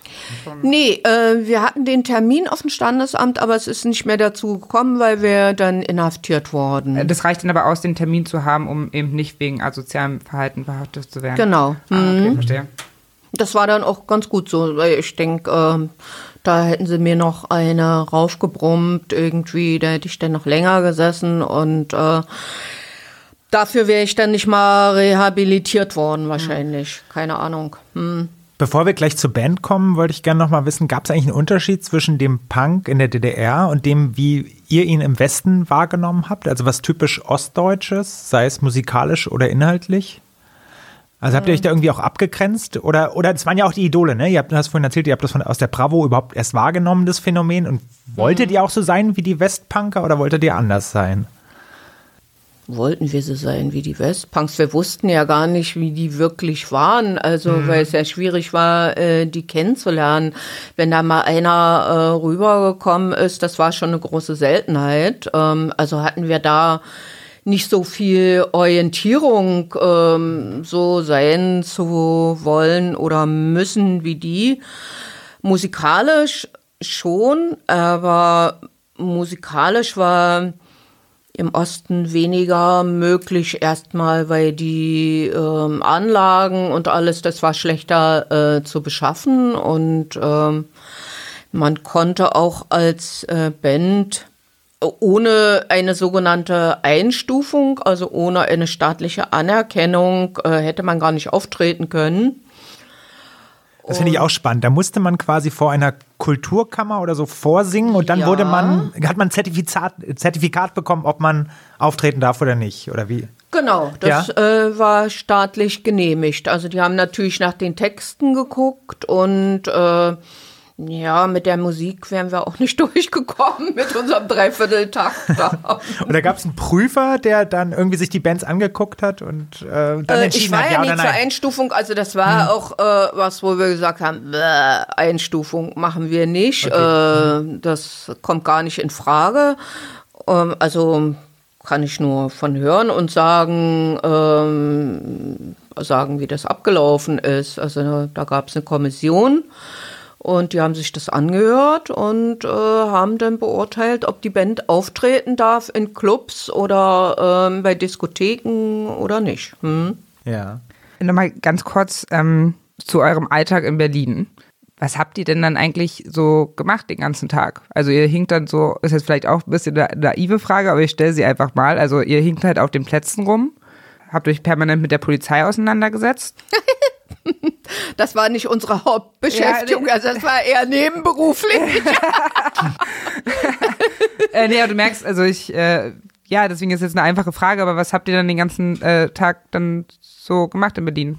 wenn ihr nicht arbeiten durftet? Äh, was Jugendliche so immer machen, also irgendwie abhängen, miteinander quatschen, irgendwo was trinken, ähm, abends versuchen wegzugehen, eventuell da rausgeschmissen werden und nichts Außergewöhnliches, würde ich mal sagen. Wir waren einfach untereinander ähm, glücklich, so miteinander. Warst du glücklich? Ja, also mit meinen Kumpels äh, war ich total glücklich. Hm? Das war so meine Ersatzfamilie. Und das eben trotz der Repression, die es jeden Tag ergab. Würdest du sagen, das war eine glückliche Zeit? Ja, ja, doch. Hm. Das war eine sehr erfüllte und glückliche Zeit. Hm. Wie groß war die Familie, der Kern, mit dem du da quasi jeden Tag dich umgeben der hast? Der Kern war vielleicht nur so 10, 20. Ähm, so eine feste Clique oder ja? Ja. Hm. Mhm.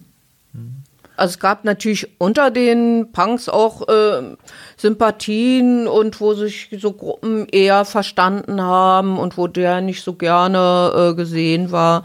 Das äh, es ja irgendwie überall. Mhm.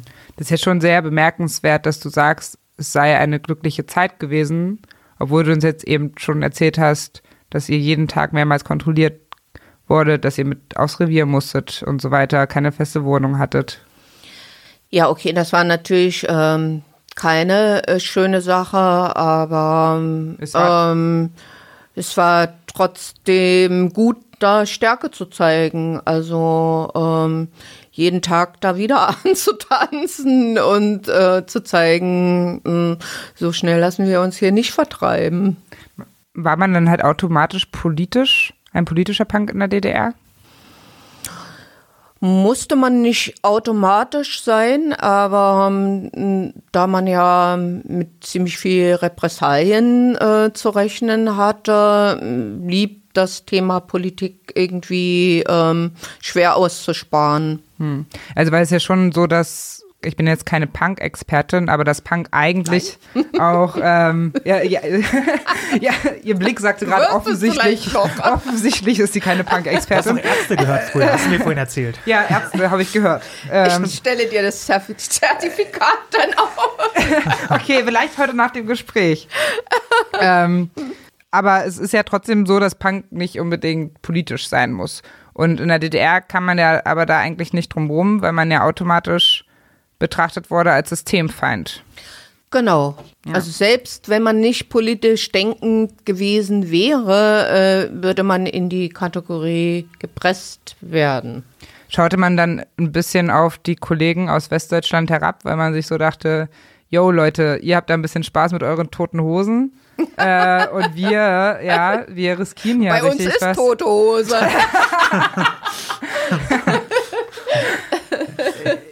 ja, das wäre aber auch ein Witz, den ihr euch bestimmt erzählt habt oder? Ja. Siehst du, wir kriegen es doch noch hin mit den Witzen. Hat man die verachtet, diese Westpunks, diese Spaßpunks? Ja, ja, genau. Also die Toten Hosen, die waren sogar mal äh, zu einem illegalen Konzert auf irgendeinem Spielplatz äh, im Osten. Also die waren schon was. Campino auf der Schaukel oder wie? Also wo ist der da auf dem Spielplatz aufgetreten? Äh, da war irgendwie so ein Hügel, äh, da war die Anlage aufgebaut und die Gäste, die Bescheid wussten, es war ja Mundpropaganda nur. Mhm. Und durfte ja auch nicht allzu publik gemacht werden, damit die überhaupt rüberkommen. Äh, die äh, haben da den Spielplatz eben belagert. Irgendwo im Prenzlauer Berg, weiß nicht mehr genau wo. Hm. Aber was hast du, ob wir auf die herabgeschaut haben? Ja, äh, jetzt nicht konkret auf die Toten Hosen, sondern äh, generell auf so Westpunks. Ähm, weil das eben so eine, wie du, wie Michael gerade meinte, Bra äh, Spaßpunks waren, ne? Also die ja. haben halt die Musik gehört und sich so angezogen, aber die haben ja nicht wirklich was riskiert im Vergleich zu euch. Also das ist eher dann im Nachhinein wahrscheinlich äh, passiert, dass wir äh, dann ein bisschen auf die herabgeschaut haben oder äh, vielleicht nicht so festgestellt haben, dass das ganz anders war bei denen. Ja. Aber vorhin sagte ich ja schon, wir hatten ja gar keine Chance, die kennenzulernen und zu wissen, wie das bei denen abgeht. Äh, das war dann bloß in der Vorstellung, wie das da sein könnte, aber als wir uns als Gruppe äh, gefunden hatten, brauchten wir ja im Prinzip gar keinen Vergleich mehr zum Westen. Also mhm. wir mussten uns nicht mit denen vergleichen. Wir waren ja äh, eine feste Gruppe und eine Bewegung, eine eigene Bewegung. Da war jetzt der Vergleich nicht unbedingt notwendig. Nur im Nachhinein hat man dann manchmal so gedacht, ach Mensch, äh, die haben da, äh, waren beim Friseur, waren die. ja, was sind denn das für Punks also? Gestylter Iro, genau. ja, Aber, ja. genau. Eine Frage äh, hätte ich noch zum ganzen Punk-Komplex. Du hast vorhin schon erzählt, dass du das erste Mal die Musik gehört hast und das hat dich so fasziniert. Hm. Ähm, aber kannst du noch mal erzählen, was bedeutete es denn so richtig für dich, Punk zu sein? Was bedeutete diese Musik für dich? War das eine Art von Rebellion, von Widerstand? War das eine Suche nach irgendwas?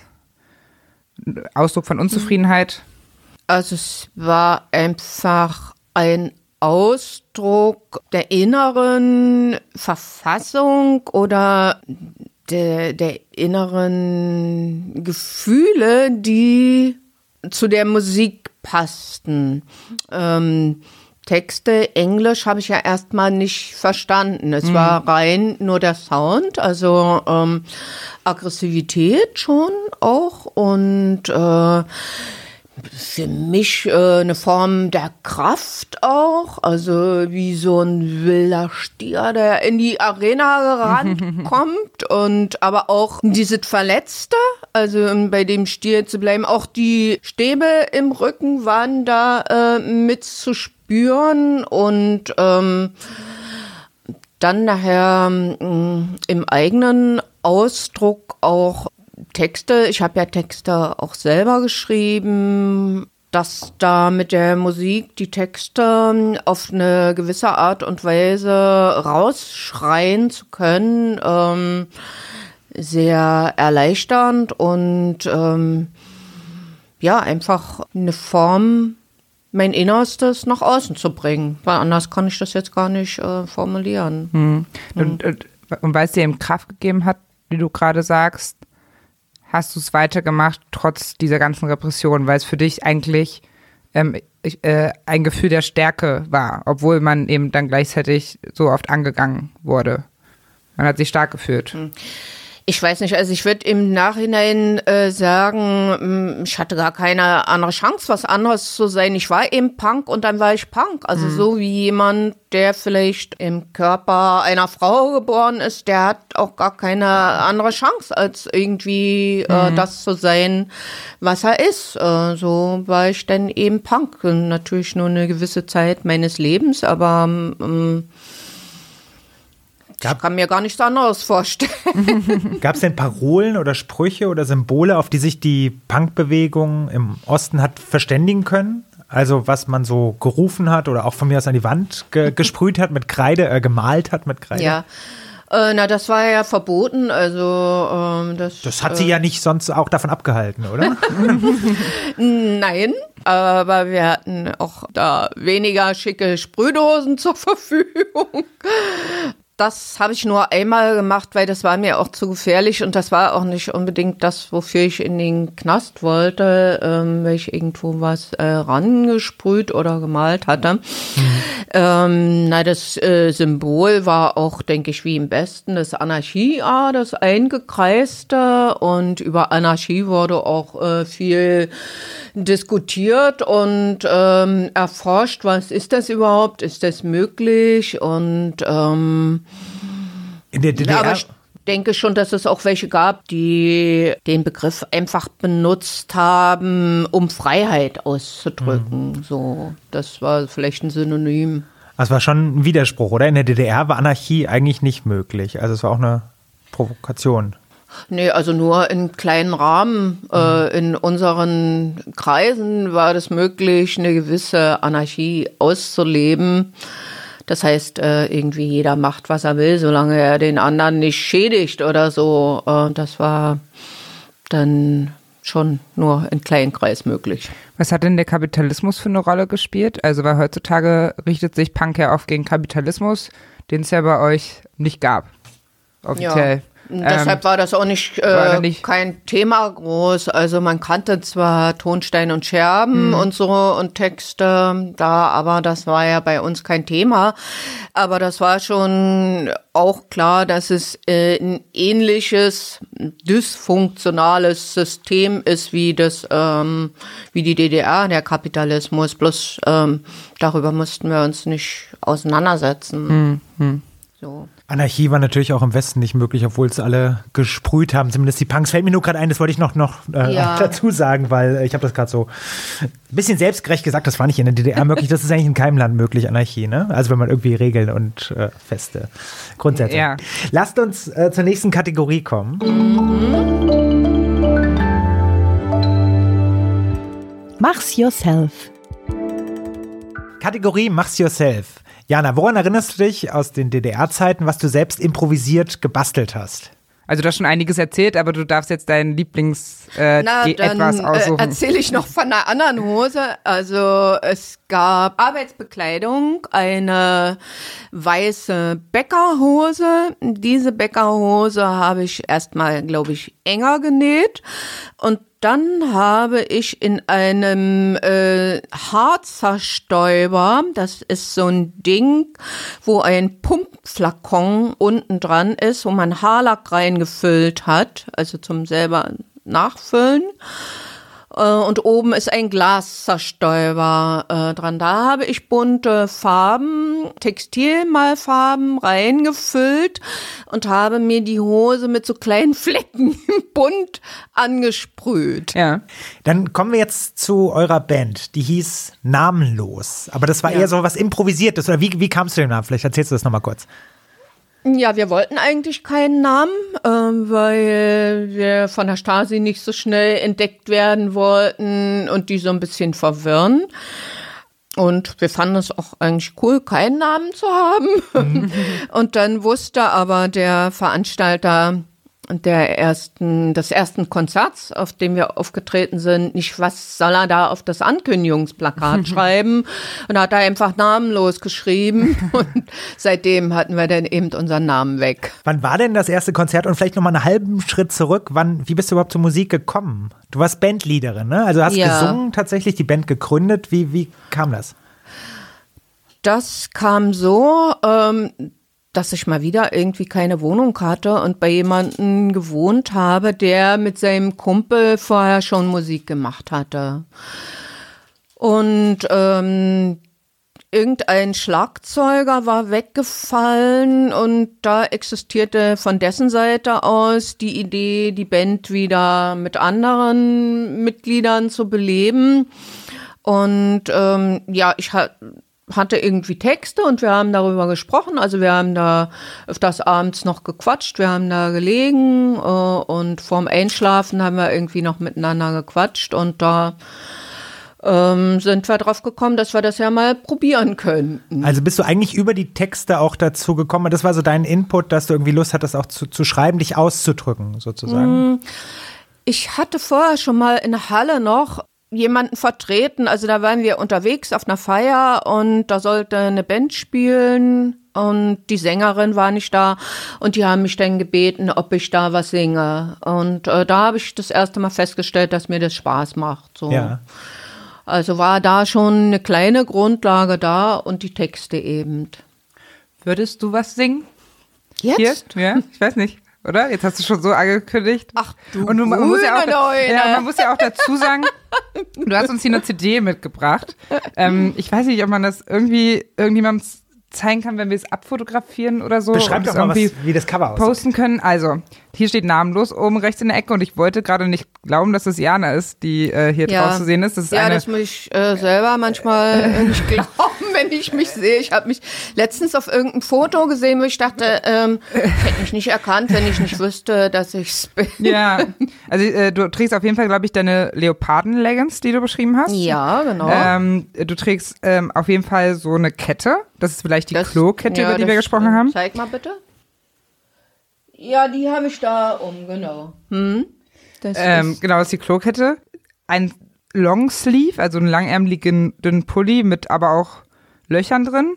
ja, da habe ich mir was rausgeschnitten an der Brust und so ein Teil eingesetzt, so ein bisschen durchsichtig mit Sicherheitsnadeln und da ist mir sogar irgendwie dann fast die Brust rausgefallen beim Konzert, aber naja. Äh, war nicht schlimm. Äh, Nee. und, dann, äh, und dann hast du große Ohrringe im Ohr. Das sind dann schon diese äh, Dosen, von die denen wir gesprochen haben. Teile dazu geschnitten. Hm. Genau. Und ein Irokesenschnitt blonden Haaren, so sieht's aus gerade. Ja, ja. Und ein Mikro in der Hand, leidenschaftlich singt. Das ist in äh, Karl-Marx-Stadt bei einem Open-Air-Konzert, das Foto. Ah, okay. Und hast du einen Lieblingstext, den du uns vorsingen würdest? Ich habe einen Lieblingstext, äh, der ist aber ähm, ziemlich schwierig zu singen, weil das äh, so ein Lied ist, was ich sehr hoch gesungen habe. Also würde ich das jetzt nicht favorisieren, aber ich könnte einen anderen vielleicht äh, singen. Ja, gucken. Ja, ja. So, Ja, können wir irgendwas tun? Können wir irgendwas tun, dass du dich wohlfühlst? Können wir dich unterstützen? Gitarre Ich kann- spielen und wir- Schlagzeug. Wir haben leider nicht viel. Ich hätte hier nur so einen, so einen Teller mit Stift. Ich weiß nicht, One, two, three, four. bringt das was oder sollen wir lieber schweigen und applaudieren? Alles, wie du dich wohlfühlst. Bitte nicht applaudieren. Nur sagen, ob es schlecht war, grottenschlecht oder mittelschlecht. Okay. Immer fressen, gleiches Fressen, vorgehaut und vorgegessen, immer nur derselbe Fraß, ich bin nicht euer Abverfass. Haut ab, Parteischleimer, ich bin nicht euer Mülleimer. Haut ab, Parteischleimer, ich bin nicht euer Mülleimer. Ich klatsch trotzdem. Mega. Oh, das war großartig. Oh. Ich glaube, ich habe mich auch nach dem Text verhaspelt. Immer fressen, gleiches Fressen. Naja, aber die, die, vorgehaut. die, die Stimmung kam gleich rüber. Nur Irgendwie. derselbe Fraß, ich bin nicht euer Abverfass. Naja, egal. Das war großartig. Ist dein Text gewesen? Ja. Ja. ja, toll. Ich kann ja mal ein paar Lieder, Liednamen vorlesen, die hier noch so auf der CD Ja, stehen. mach das mal. Erinnere mich mal an die Songtexte. Luftalarm, Fenster, Das ist nur so ein Intro. Frustration, DDR-Staatsgrenze, Nazis wieder in Ostberlin.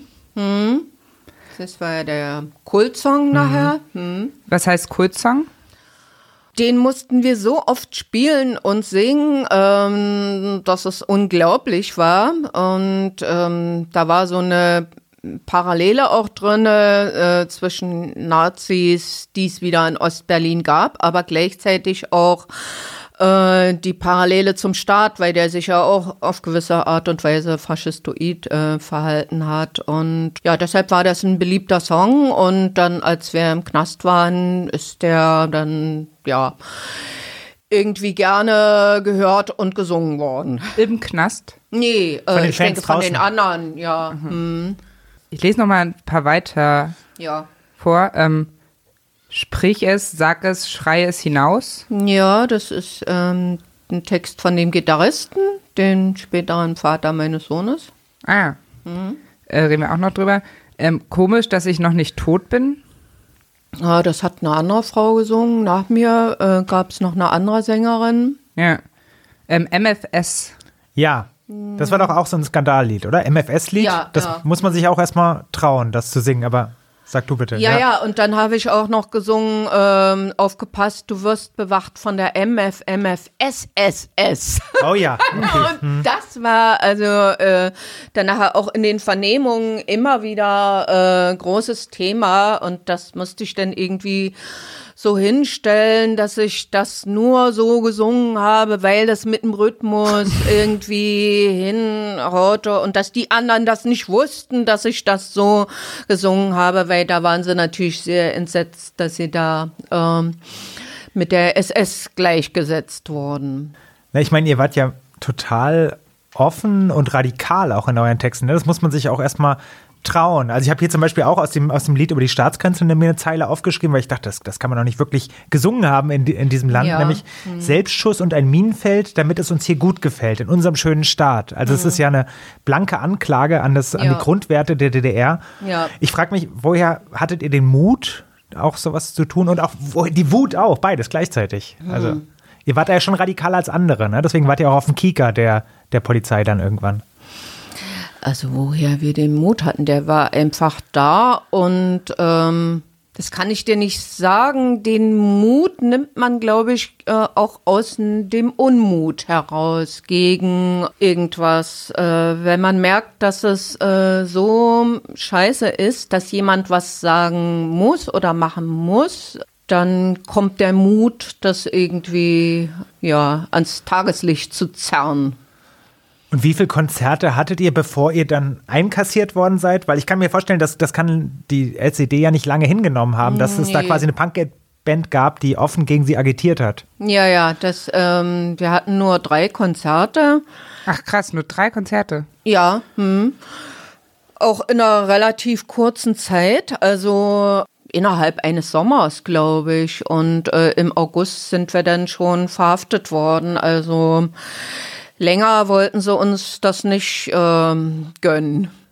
Und da stand aber immer, immer auch schon im Raum, dass ihr verhaftet werdet. Hattet ihr Angst davor? Ja. ja. Habt ihr damit gerechnet? Mm, wir haben damit gerechnet. Angst würde ich mal nicht sagen. Eher so, also bei mir war so eine Art Neugier, naja, mal sehen, wie das so sein wird, äh, wenn es dann auf mich zukommt. Aber ähm, ich meine, ich war 18 oder dann 19, äh, relativ naiv auch, was da auf mich zukommen könnte. Eher aus dieser Anti-Haltung heraus, ja, äh, wenn sie mich einsperren, dann sollen sie es eben machen, aber nicht äh, mit dem Hintergrund wissen, was mich da wirklich erwartet. Mhm. Hätte ich das wirklich gewusst, ähm, weiß ich nicht, ob ich etwas weniger mutig gewesen wäre. Ja, ja, da müssen wir auch, auch gleich drüber sprechen. Ich wollte nur fragen, die Stasi ist ja auch ganz massiv auf, auf verschiedenen Wegen gegen Punk-Bands und die Bewegung vorgegangen. Ne? Es gab ja auch viele Spitzel, habe ich gelesen in der, in der Szene. Ja, es gab viele Spitzel, äh, vor allen Dingen auch bei der Band, die ich vorhin erwähnt habe, die Leipziger Band. Wutanfall. Wutanfall, genau, da war ein Bandmitglied, äh, ein extremer Spitzel sogar. Und ähm, ja, Sascha Andersen ist zwar jetzt nicht aus der Punk-Szene, aber der war da schon anfangs äh, Switcher-Maschine, äh, eher eine künstlerisch angehauchte Punkband, ähm, eher eben der Oberspitze. Mm, dann haben sie viele Jungs versucht, äh, zur Armee zu ziehen, weil dann waren die ja erstmal ähm, drei Jahre weg. Ja, mhm. äh, weg und äh, wenn sie verweigert hätten, dann sowieso. Bausoldat war ähm, weniger genehmigt, ähm, hätten sie auch in den Knast gemusst. Ja, die haben schon aktiv ähm, mit ihren Mitteln, die sie so immer benutzt haben, äh, daran gearbeitet, die Szene zu zerschlagen. Und ich habe auch in meinen Akten eben gelesen, dass äh, Mielke irgendwann so einen Härtebefehl gegeben hat. Diese Elemente sind nicht mehr mit Samthandschuhen anzufassen. Und es gab sogar äh, einen Schulungsfilm für Stasi-Mitarbeiter, wo wir als Band eben als Negativbeispiel ah, erwähnt sind. Der hieß Krieg im Frieden. Mhm. Mhm. Ähm, wenn ich da kurz einhaken darf, äh, weil du gerade den Mielke-Erlass erwähnt hattest, das war 1983. Erich Mielke war Minister für Staatssicherheit und hat diesen Erlass erlassen, um wirklich Härte gegen Punks zu fordern und um eine, Zitat, Eskalation dieser Bewegung zu verhindern. Und das, was du auch gerade schon angerissen hast, war, bei festgestellter Renitenz soll man die Samthandschuhe ausziehen.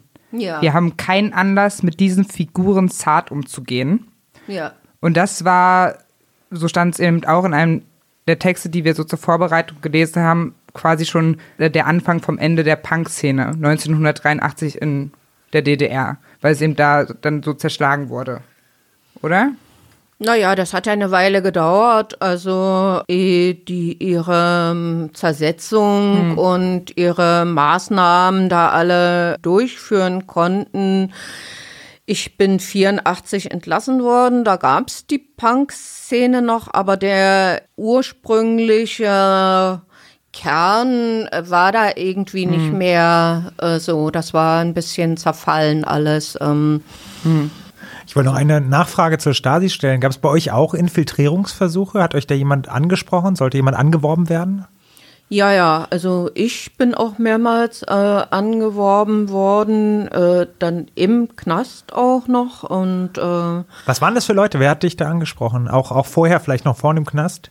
Das ist immer im Zusammenhang mit Vorladung oder mit diesen spontanen Zuführungen gewesen. Also es war normal, dass man irgendwie eine Vorladung bekommen hat und dann hatte man sich da auch einzufinden, weil wenn man sich nicht eingefunden hat, dann hat man sich schon strafbar gemacht und äh, Einmal weiß ich noch, dass ich irgendwie zur Kripo musste und äh, mir dann jemand sagte, da wäre wohl ein Fall von sexuellem Missbrauch gewesen und der Täter käme wo von der äh, Beschreibung her, würde der in die Punk-Szene passen.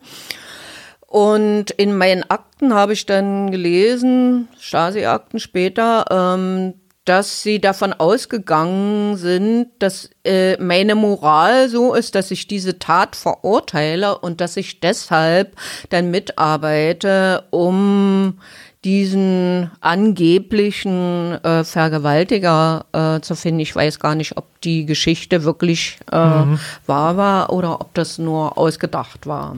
Und wie liefen die Gespräche dann ab? Also sie haben dir das erzählt und du hast dann trotzdem gesagt, nee, ich mache nicht mit. Mm, also es gab zwei Situationen, wo ich das äh, so mhm. konkret ähm, gesagt habe, aber die haben auch erstmal so vorgefühlt, mhm. äh, wie wäre das dann, ist die Frau Schlosser oder die Schlosser, wäre ich da immer nur erwähnt, mhm. dann überhaupt äh, geeignet und äh, irgendwann stand dann bei mir, ist nicht kooperativ und äh, ja, können sie bei mir vergessen mit der Anwerbung, so. Ihr wart ja vier Bandmitglieder bei Namenlos? Äh, gab es denn da jemanden, der dann für die Stasi nee, was gemacht hat? Da gab es keinen, Gott sei Dank. Und wenn du im Nachhinein dann sowas liest über die Stasi-Spitze, über diese Infiltrierung, die Michael gerade schon erwähnt hat, und Sascha Andersen, dieser Oberspitze, den, wie du ihn gerade genannt hast, ähm, was macht das dann so mit dir? Als eine, die halt hart geblieben ist in dem Moment? Also es ist schon komisch, wenn man weiß, dass man solche Leute ähm, ganz nah dabei hatte, zum Beispiel wie bei der Wutanfall-Band, dass äh, man sich anvertraut hat und miteinander gesprochen hat und äh, dann jetzt im Nachhinein weiß, der ist dann irgendwo hingestiefelt und hat dann da Teilinhalte oder was auch immer äh, wiedergegeben oder auch äh, Texte und äh, Auftrittsorte oder so preisgegeben. Das äh, finde ich schon ganz schön hammerhart. Allerdings ja, wusste man ja auch, wie groß der Apparat ist und äh, wie viele da arbeiten. Und da war schon klar, dass irgendwie da jemand auch dabei sein kann. Ich bin eigentlich ganz froh, dass keiner aus meinem engeren hm. Kreis dabei war und hm. äh, ich solche Gedanken nicht ähm, hegen muss. Ja. Hm. Hast du dich denn frei gefühlt zu der Zeit? Also innerlich habe ich mich frei gefühlt, äh, äußerlich nicht. Hm. So. Hm. Hm. Ja. Spätestens mit der Freiheit vorbei war es dann ja, als ihr ins Gefängnis gegangen seid. Ne? Also mhm. erst war davor war eine lange Zeit Untersuchungshaft und dann ins richtige Gefängnis. Wenn ich mal ganz kurz fragen darf, der Prozess, war das denn ein ordentlicher Prozess? Hattet ihr einen Anwalt? Gab es irgendwie Öffentlichkeit und Solidarität mhm. für euch? Oder war das irgendwie so hinter verschlossenen Mauern? Und es waren jetzt mehrere Fragen. Ja, ja, ich hab's gemerkt, war zu viel, ne? Ja, sorry. Nochmal von vorne. Also, äh, es gab einen Anwalt. Ich hatte äh, Herrn Lothar de Misère als äh, Anwalt mhm. und ähm, da war eigentlich klar, dass der zwar äh, so eine Proforma Verteidigung übernimmt, aber dass das keine wirkliche wahre äh, Verteidigung äh, sein kann, weil äh, es wäre einfach auch nicht möglich gewesen, als Anwalt äh, in der DDR tätig zu sein, wenn man plötzlich mit äh, Elan und äh, innerer Einstellung Staatsfeinde verteidigt, da wäre man ja automatisch auch ein Staatsfeind gewesen. Also war schon klar, dass die Verteidig äh, Verteidigung nur in gewissen Grade möglich ist. Und was war dann noch deine Frage? Ach so, die Öffentlichkeit war ausgeschlossen. Äh, es waren ein paar Freunde da und äh, die konnten wir aber bloß äh, sehen im Gang. Irgendwie mit Handschellen wurden wir da reingeführt und die haben dann noch ein paar ermunternde Worte gerufen und welche haben sich auch aufgeregt, dass sie da nicht rein dürfen, aber es hat eben unter Ausschuss der Öffentlichkeit stattgefunden. Einige äh, Stasi-Mitarbeiter im Publikum, aber ansonsten äh, war der Raum da relativ leer. Und die Verteidigung hat sich in erster Linie darauf, auf unsere Jugend und Unerfahrenheit berufen. Also hm. das war das, wo versucht wurde, ein bisschen was äh, an Milde im Urteil rauszuschinden. Ja. Äh, wir sind jetzt schon mitten im Prozess, aber äh, wir haben noch gar nicht darüber gesprochen, wie äh, du da hingekommen bist. Also ähm, äh, ja, kannst du das nochmal erzählen? Was ist da genau passiert? Den Tag oder was, äh, wie das? Ähm, genau, wofür du angeklagt wurdest so, hm. und äh, wie die Verhaftung dann ablief. Wurde da hm. mitten in der Stadt aufgegriffen oder wie war das?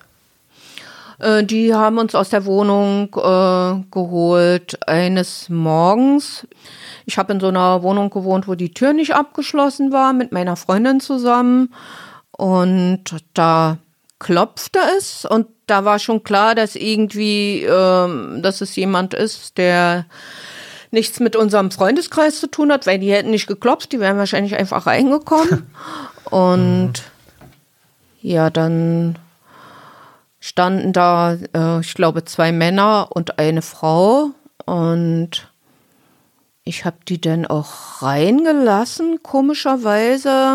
Ähm, das weiß ich nicht mehr. Also da kann ich mich nicht mehr so genau dran erinnern, ob die irgendwie sich vehement äh, Eintritt verschafft haben. Also ich habe bestimmt nicht gesagt, ja, kommen Sie rein, wir äh, wollen Kaffee trinken. Aber ich kann mich dann nur noch erinnern, dass die in der Wohnung waren, weil sie uns mitnehmen wollten und die Frau ja die ganze Zeit äh, geguckt hat, wie ich mich anziehe und äh, was wie ich mich wasche. Ich war ja noch im Bett äh, und in der Zeit habe ich immer überlegt, ja, was, was ich irgendwie jetzt noch, ob was zur Seite geschafft werden müsste noch oder so und ähm, ja. Sowas wie Liedtexte oder Was meinst du mit zur Seite ja, geschafft? Texte und ähm, ja, die Kassette, auf der diese äh, CD da beruht, äh, das war die einzige Aufnahme, die es gab.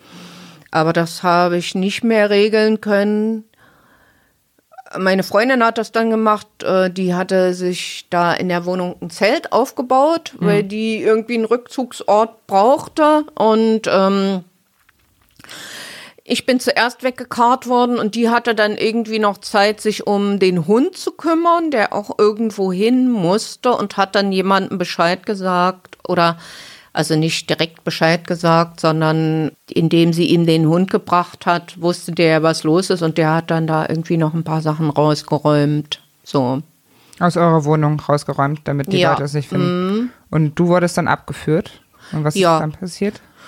Dann wurde ich mit so einem Wartburg oder sowas in die Keibelstraße in Berlin Mitte gefahren. Was, war dort? Dort war ein äh, Gefängnis auch und äh, verschiedene Kriminalpolizei und äh, Büros. Ähm, das war eigentlich das, wo wir immer hingebracht wurden. Also schon auch, äh, wenn wir auf den Alex verhaftet wurden, dann sind wir immer Keibelstraße gelandet. Und wusstest du von vornherein, dass es diesmal was anderes ist? Ja. Hm? Wodurch? Und was haben sie dir gesagt, warum sie dich mitnehmen? Äh, da gab es so eine Formel, die hieß immer Klärung eines Sachverhalts. Äh, das haben sie auch gesagt. Und normalerweise hat man aber eben eine Vorladung im Briefkasten gehabt. Es ist selten gewesen, dass die persönlich gekommen sind und einen abgeholt haben. Und da äh, wusste ich schon, dass es jetzt ernst wird. So. Und wie lange musstest du dann da bleiben? 24 Stunden, weil innerhalb von 24 Stunden musste ein Haftbefehl vorliegen, weil sonst hätten sie mich wieder freilassen müssen, wenn nichts gegen mich vorgelegen hätte. Und was stand dann im Haftbefehl? Was war die Anklage? Paragraph 220 heißt der Herabwürdigung staatlicher Organe, Institutionen und Einrichtungen. Das war nur so ein kurzer Schriebs, also der Paragraph und dass wir mit unserer Band eben Texte äh, gesungen haben, die diesen Paragraphen betreffen. Und wie lange saßt du dann in Untersuchungshaft, bevor der Prozess losging, über den wir gerade schon gesprochen haben? Und dann war ich neun Monate in Untersuchungshaft, was eigentlich nicht zulässig war. Was heißt zulässig? Also normal war ein halbes Jahr Untersuchungshaft, dann hätte der Fall geklärt sein müssen, aber die haben uns versucht anzuhängen, dass wir eine Platte in den Westen geschmuggelt haben, was eine andere Punkband gemacht hatte, aber bei uns war das nicht der Fall. Und deshalb haben sie wahrscheinlich ein bisschen länger gebraucht, um das dann rauszukriegen, dass es nicht so ist. Und wie oft wurdest du verhört in der Zeit? Es gab so Stoßzeiten, ähm, wo ich täglich verhört wurde, Vormittag und Nachmittag. Und dann waren mal wieder Phasen, was weiß ich, vielleicht hatte der Vernehmer Urlaub oder die mussten sich untereinander absprechen, wie sie jetzt da noch was aus mir rausquetschen. Dann war mal wieder Pause. Also, ja, Und unterschiedlich. Lothar de Maizière ist der, der später auch der Regierungschef von der DDR wurde, ja? Ja. Okay, der war dein Anwalt, ja. Und wie oft hat der euch konsultiert oder euch vorbereitet auf diesen Prozess dann? den einmal irgendwie so. gesehen. Der ist einmal in die Urhaft gekommen und hat sich da ein paar Notizen gemacht und mehr ist dann nicht passiert. Also Hattet ihr untereinander Austausch, die Bandmitglieder, oder wart ihr da isoliert voneinander? einmal durfte ich äh, den Gitarristen sehen, Das was Freund. eigentlich mein zukünftiger Ehemann war. Ja. Und nur deshalb durfte ich ihn sehen. Da war was mit den Texten unklar und zwar war das eigentlich ganz lustig, weil wir haben behauptet, ähm, jeder hat behauptet, er hätte die ganzen Texte geschrieben, weil er dem anderen die Last der Vorteilung abnehmen wollte. Also ich habe gesagt, ich habe die ganzen Texte geschrieben und er hat das Gleiche gesagt und dann irgendwann jetzt reicht's uns aber hier. Also jetzt äh, machen wir mal, können Sie sich mal sehen und dann äh, sprechen Sie sich mal bitte ab, wer welche Einigt euch. Texte gemacht hat. Wie haben sie sich dann abgesprochen? Oder ihr euch dann abgesprochen? Na, wir haben dann gesagt, dass äh, das wahrscheinlich nicht viel Einfluss nehmen wird auf den ähm, auf das Strafmaß und jeder sagt die Texte, die er wirklich geschrieben hat und dann ähm, ja war das so aufgeteilt. Ich habe in einem Artikel äh, in der Vorbereitung gelesen, dass ähm, dein zukünftiger Ehemann damals, Micha äh, Herrschiff, Horschig. Horschig, ich kann meine eigene Schrift nicht mehr lesen, äh, ähm, äh, dass der dann angefangen hat, Drums zu schreien oder so und dann hat er euch auch gehört und dann habt ihr geantwortet, rote Front in der Untersuchungshaft.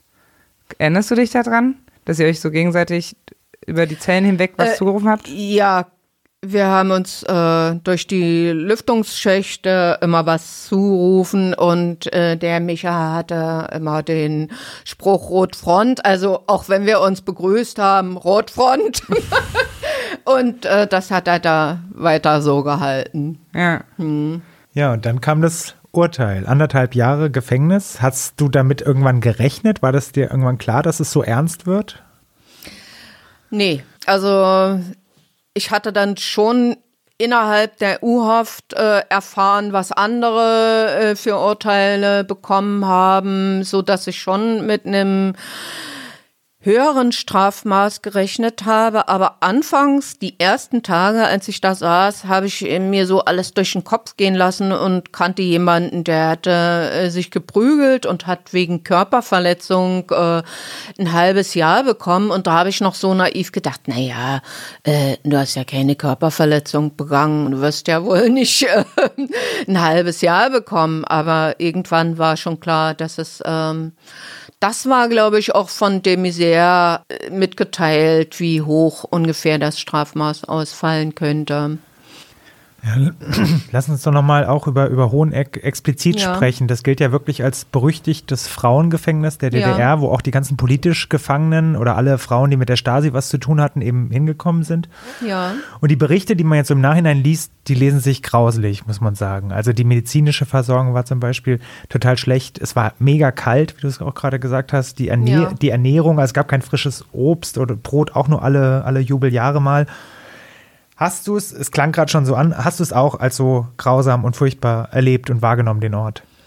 Ja, ich habe es so erlebt, ähm, obwohl ich nachher auch äh, Sachen gelesen habe über Hoheneck, äh, wo ich mich glücklich schätze, dass ich zu einem späteren Zeitpunkt äh, da gewesen bin, weil also anfangs in den 60er Jahren und so ähm, es da noch unerträglicher gewesen sein muss, die Ernährung noch schlechter und da gab es auch noch sogenannte Wasserzellen, wo äh, Gefangene Ja. ja, äh, mit den Beinen im Wasser stehen mussten und ähm, die Versorgung war schlecht, aber ist nicht so, dass man jetzt nicht hätte überleben können. Also Vitamine waren Mangelware und ähm, es wurde noch gesagt, dass irgendwas ins Essen gemischt wird. Äh, das ist im Nachhinein auch nicht so genau erforscht, ob das wirklich äh,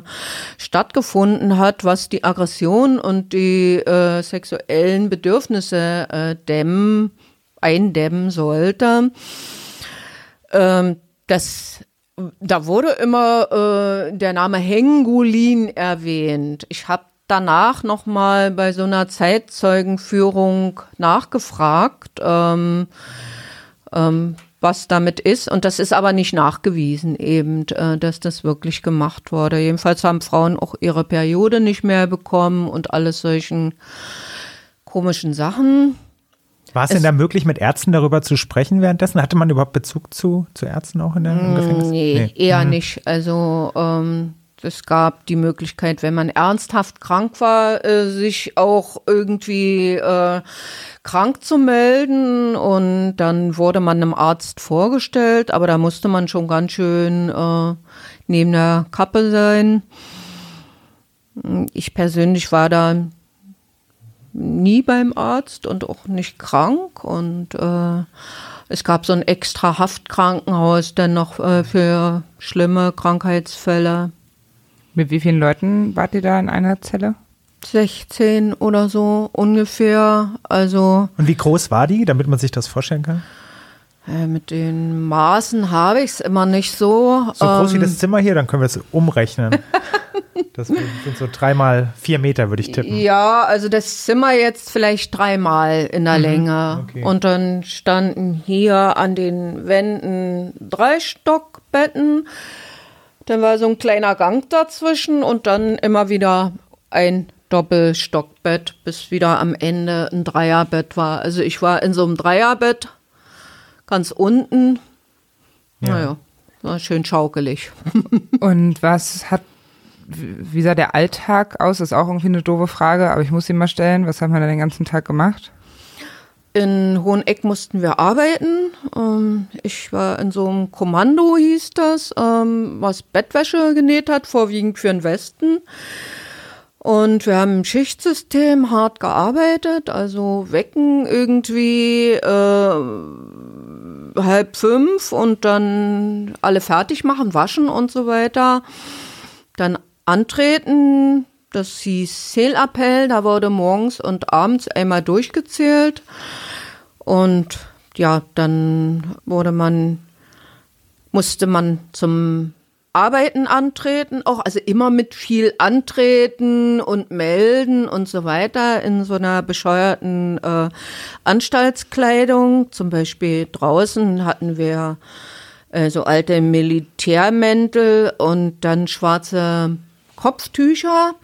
Deshalb haben wir uns die Raben von Hoheneck genannt, weil äh, wir waren ja alle dann auch etwas blasser im Gesicht und so. Äh, das äh, sah, war wirklich äh, kein schönes Bild irgendwie so. Habt ihr noch gelacht miteinander? Ja, hm. Und wie war sonst so das Verhältnis unter den Insassen? Ihr wart ja ganz verschiedene Leute. Also du hast quasi Texte gesungen und dann gab es ja aber auch wahrscheinlich irgendwelche Schwerverbrecherinnen direkt daneben. Ja, es waren immer ein paar Schwerverbrecher in der Zelle, auch bei den politischen. Das haben sie bewusst so gemacht, weil die Schwerverbrecher versucht haben, äh, wegen guter Führung vorzeitig entlassen zu werden. Und dementsprechend war das gut, denen so eine Funktion aufzubürden. Wie nannte sich das dann? EBL, Erziehungsbereichsälteste. Das hatte nichts damit zu tun, dass die die Älteste war, sondern ähm, dass die eben da die Oberaufsicht hatte, die musste dann gucken, dass alle die Betten richtig gemacht haben und dass da in Ordnung herrscht und so weiter. Und gab es da so eine Hackordnung oder eine Hierarchie unter den Gefangenen? Also waren da die Mörder oder die politisch Gefangenen quasi höher angesiedelt? Wenn man das so sagen kann. Ja, also ich würde mal sagen, die Mörder und äh, Langstrafler, so wie sie hießen, die hatten schon noch äh, eine andere Stellung, weil das war praktisch ja denen eher zu Hause so. Und ähm, wir waren ja da nur vorübergehend, das war ja klar. Und äh, da hatten die schon ein bisschen mehr zu sagen. Und gab es aber eine Solidarität unter den politisch Gefangenen? Habt ihr euch da gut verstanden oder zusammengehalten? Eher weniger, mh, weil äh, die meisten politischen waren nur in Anführungsstrichen Ausreisewillige. Und das hieß ja nicht unbedingt, dass die politisch waren. Also die wollten ausreisen, weil sie Westschokolade und äh, Fahrseife wollten und nicht, weil sie ein anderes System wollten.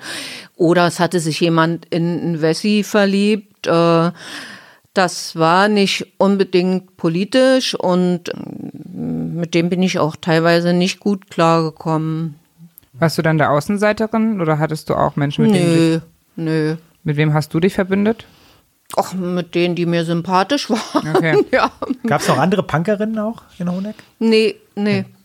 Also es gab noch eine Frau, die da irgendwie so ein bisschen Berührung mit hatte. Die hatten hier Stockower Straße in dem Tunnel irgendwas äh, rangemalt. Schmetterlinge und eine durchgestrichene Rakete oder so. Und dafür hatten die auch irgendwie äh, ein Jahr Haft bekommen. Und die habe ich da kennengelernt. Warst du noch Punk in der Zeit? Also du konntest dich nicht mehr so kleiden, aber vom Gefühl her? Ein bisschen war ich schon noch Punk, ja. Hm. Hast du auch mal deine Punkzeit bereut, als du dann da Bereut? im Gefängnis Ähm. saßt? Nö, Nö, nee. das ist aber eindeutig. Ich hätte jetzt mehr Zweifel erwartet. Was, wie hast du denn die Zeit dann überstanden? Hattest äh, du meinst jetzt, ob ich die jetzt bereut habe oder im Knast Im Knast. habe? Ich meine im Knast. Äh, nee, ich, weil das war ja richtig. Also warum sollte ich irgendwas bereuen, was, was ich richtig finde? Ähm, Na, weil es sich da eben in den Knast gebracht hat, in dem hm. System, in dem du gelebt hast. Hm, also vielleicht habe ich später, viel später dann noch bereut, dass ich äh, teilweise so naiv gewesen bin und gedacht habe, ich kann was verändern, äh, indem ich äh, mich auf eine Bühne stelle und dort sozusagen die Wahrheit rausschreie. Hm, eigentlich ist das, macht man sich ja da so präsent und angreifbar, wenn man wirklich was verändern will, dann muss man ganz kleinlaut im Untergrund arbeiten. Aber es ist jetzt, aber, aber es ist jetzt ganz spannend, dass du sagst, das höre ich gerade zum ersten Mal, äh, von dir, wir wollten was verändern. Also weil bisher hast du das vor allem mehr so beschrieben, ihr wart du warst wütend, du warst aggressiv, der, mhm. äh, also wütend auf etwas, Punk war deine Ausdrucksform. Aber es ging dir eben schon dann anscheinend auch darum, dass du das System verändern wolltest, offener machen wolltest. Mm, ja, erstmal das System noch äh, besser entlarven, indem man die Sachen offen anspricht, hm. was ja sonst sich keiner getraut hat. Und äh, ich stellte mir das immer so vor, dass dieses System wie eine Art Mauer ist, mhm. äh, so verhärtet. Und wenn man dagegen verschiedene Steine klopft, wie auch immer, wird es vielleicht etwas wackeliger so. Mhm. Und man kann auch anderen zeigen, dass man sich traut, was zu sagen und dass die vielleicht auch dann ja nicht nur kuschen und ähm, das hinterfragen. Mhm. Du warst jetzt insgesamt anderthalb Jahre dann im Gefängnis. Wie hat dich das jetzt noch also ich habe die anderthalb Jahre nicht abgesessen, sondern nur ein Jahr und vier Monate, weil sie mich dann in den Westen abschieben wollten und ich aber mit dem Micha besprochen hatte, dass wir in den Osten entlassen werden wollen weil wir eben in diesem Land was äh, bewirken wollten. Das ist ja bemerkenswert, dass du dann da sitzt neben Leuten, die da saßen, weil sie im Westen wollten und du hast gesagt, nee, wir bleiben, wir wollen bleiben, wir wollen hier was ändern. Ja. Hm. Ähm, und wie beschäftigt dich diese Zeit jetzt noch heute, diese anderthalb Jahre? Nee, die haben mich eine Zeit lang äh, mal äh, sehr beschäftigt, weil ich gemerkt hatte, dass ich äh, schlechten Kontakt zu meinen Gefühlen bekomme und ähm, ja, das kann aus der Zeit stammen, weil äh, man muss sich da, wenn man in so einer Zelle eingesperrt ist, irgendwie von seinen Gefühlen ein bisschen abschneiden, um das äh, zu überleben. Und das, äh, wenn man das anderthalb Jahre macht, kann es sein, mhm. dass es nicht, dann kommt man raus und huch, ach, jetzt kann ich alles wieder toll fühlen. Ähm, mhm. Und das war schon eine Zeit lang meines Lebens nochmal Thema da nochmal ähm, den Schmerz zu fühlen auch und äh, von diesem Ding wegzukommen. Ich bin stark, ich halte das alles durch. Also das muss man ja sich da suggerieren, um mhm. da im Knast stark zu sein. Und ähm, aber sich hinterher dann zu erlauben, auch äh, zu sehen, dass äh, man auch äh, Schäden davon getragen hat, eventuell. Mhm. Und äh, nicht nur stark war. Wie lange hat es gedauert, bis du das zulassen konntest, wieder Schwäche? Ja, indem man einfach nochmal spürt, äh, wie schlimm das war und dann im Nachhinein dann nochmal traurig sein kann, dass man, oder ich, ich sag jetzt mal nicht Mann, äh, ich traurig sein konnte, äh, wie ich äh, weggenommen wurde vom Staat aus eigentlich der kraftvollsten Phase meines Lebens äh, im Entdecken der Welt, im jugendlichen Entdecken der Welt und der Individualität. Und da so rausgenommen zu werden, abgeschnitten von allem, äh, das nochmal zu spüren, wie das ist, dass es auch schrecklich ist und äh, aber wie lange hat das gedauert, dass du das zulassen konntest? Wie lange? Also nach wie vielen Jahren hast, hast du es verarbeitet? Ich weiß nicht, also erstmal ähm, war ich auch länger dann noch drogenabhängig. Das ist auch äh, nachgewiesen, dass traumatisierte Personen oder auch Inhaftierte häufig äh, mit solchen Sachen äh, zu tun haben, weil dann fühlt man sich wieder lebendig in dem Moment, äh, wo man die Droge nimmt. Oder? Nach der Wende war das jetzt? Ja, genau. Hm. Du wolltest wissen, wie lange. Ja, ich wollte wissen. Also das ob, ist immer ja. mal. Äh, Im Osten war es ja sowieso eigentlich nicht möglich, das richtig zu bearbeiten, weil ähm, da hätte ich auch keine kompetente Unterstützung gehabt und irgendwie war da noch so dieses Ding. Ähm, ja, ich muss stark sein, ich habe das durchgehalten und ähm, es ist alles in Ordnung, aber Hm. Das kann man in Zeit nicht so bemessen. Also äh, das sind immer wieder mal Phasen, wo das so auftaucht und ähm, es kann auch sein, dass mich irgendwelche ähm, Situationen wieder damit äh, in Kontakt äh, bringen. So. Bis heute, meinst du, ne? Jetzt Mhm. gerade, ja. Also genau, so ganz, ganz abgeschlossen ist das wahrscheinlich auch nicht. Ich wollte gerade noch fragen, nochmal ganz kurz zu Hoheneck, wie es denn mit den Wärtern da war. Waren das auch so, ich stelle mir das jetzt so klischeemäßig vor, auch so ganz schön sadistisch? Oder gab es da irgendwie auch einen gewissen Bezug, gewisse äh, Verständnis von den Wärtern, die da euch eingesperrt haben? Also es gab keinen Bezug und äh, die haben auch keinen aufgebaut zu uns. Die haben sich eher distanziert. Und ich denke mal, das musste auch so sein. Wenn die das gemacht hätten, dann wären sie nicht geeignet gewesen für diesen Job.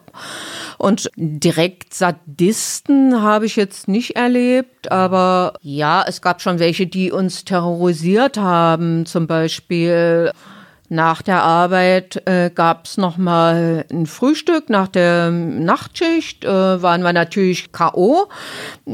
Und dann gab es nochmal ein Frühstück und dann hätten wir eigentlich noch warten müssen nach dem Frühstück, um nochmal durchgezählt zu werden. Aber netterweise haben sie uns dann vor dem Frühstück schon durchgezählt, sodass wir nach dem Frühstück uns hinlegen konnten. Und einmal waren wir aber nicht ähm, angeblich beim Essen zu laut. Und äh, da wurden wir dann terrorisiert und mussten warten, bis die uns dann eben nach dem Frühstück noch durchgezählt haben. Und ich weiß nicht, es war ein Haus mit drei Etagen, ehe die da fertig waren mit Durchzählen. Das hat eine Weile gedauert. Mhm. Ich frage das auch deshalb, ich kam gerade drauf, als du gesagt hast, dass es bis heute belastend ist, weil bei den Polizisten, bei den Wärtern, bei den Ärzten gab es ja eine ganz große Kontinuität. Also nach der Wende sind die meistens nicht entlassen worden, sondern einfach in ihren Posten geblieben. Ja. Empfindest du das als ungerecht? Ja. Hm. Ja. Also ich weiß Ja, auch Äh, von einer Freundin, die hat geklagt die, gegen jemanden, äh, an den hat sie sich eigentlich gewandt ähm, mit äh, Problemen in ihrer Familie und der hat sie äh, nach einer psychologischen Beratung äh, in den Jugendwerkhof eingewiesen als äh, schwer erziehbar und den hat sie nach der Wende ausfindig gemacht und der war immer noch in der Jugendeinrichtung ähm, tätig und äh, den hat sie dann irgendwie so weit gebracht, dass er diesen Job da verlassen musste. Aber das ist die Ausnahme, nehme ich mal an. Gut, dann springen wir mal aus dem Gefängnis raus, ne? Ja. Und Juhu! Genau, dann machen wir jetzt nach dem Knast so einen äh, kleinen Break. Wir haben Ja. nämlich noch eine Rubrik, die wir auch mit allen Gästen durchspielen. Die heißt Poesiealbum.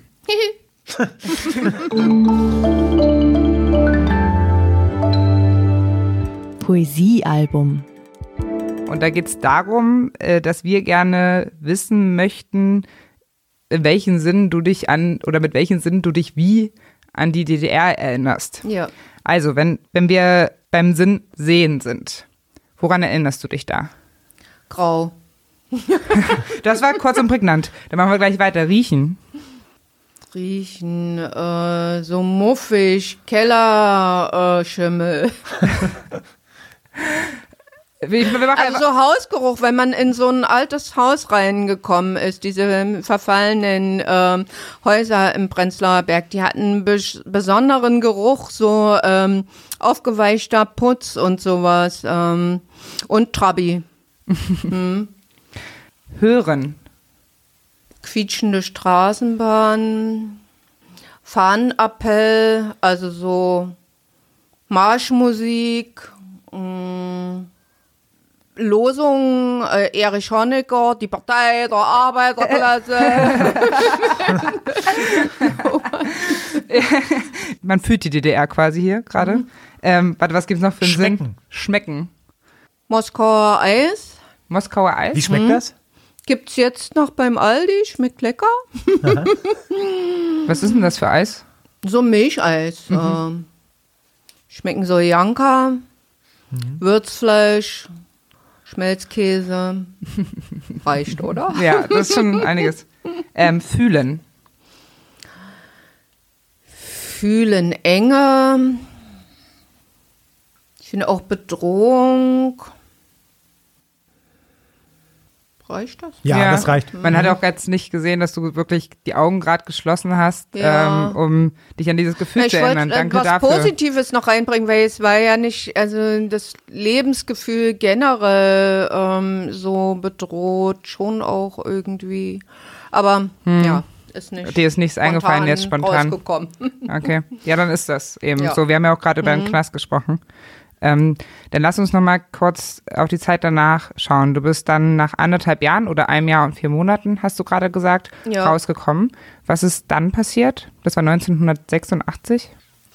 Das war entlassen worden, bin ich 1984. Ach, 84 sogar schon. Ja. Okay. Ich bin äh, August 83 verhaftet worden und Dezember 84 entlassen Ja, worden. äh, das hast du dir netterweise aufgeschrieben und nochmal nachgeguckt nach Ja. unserem Vorgespräch. Vielen Dank Genau. dafür, dann haben wir es genau. Hm. War es mit dem Punk dann vorbei für dich persönlich?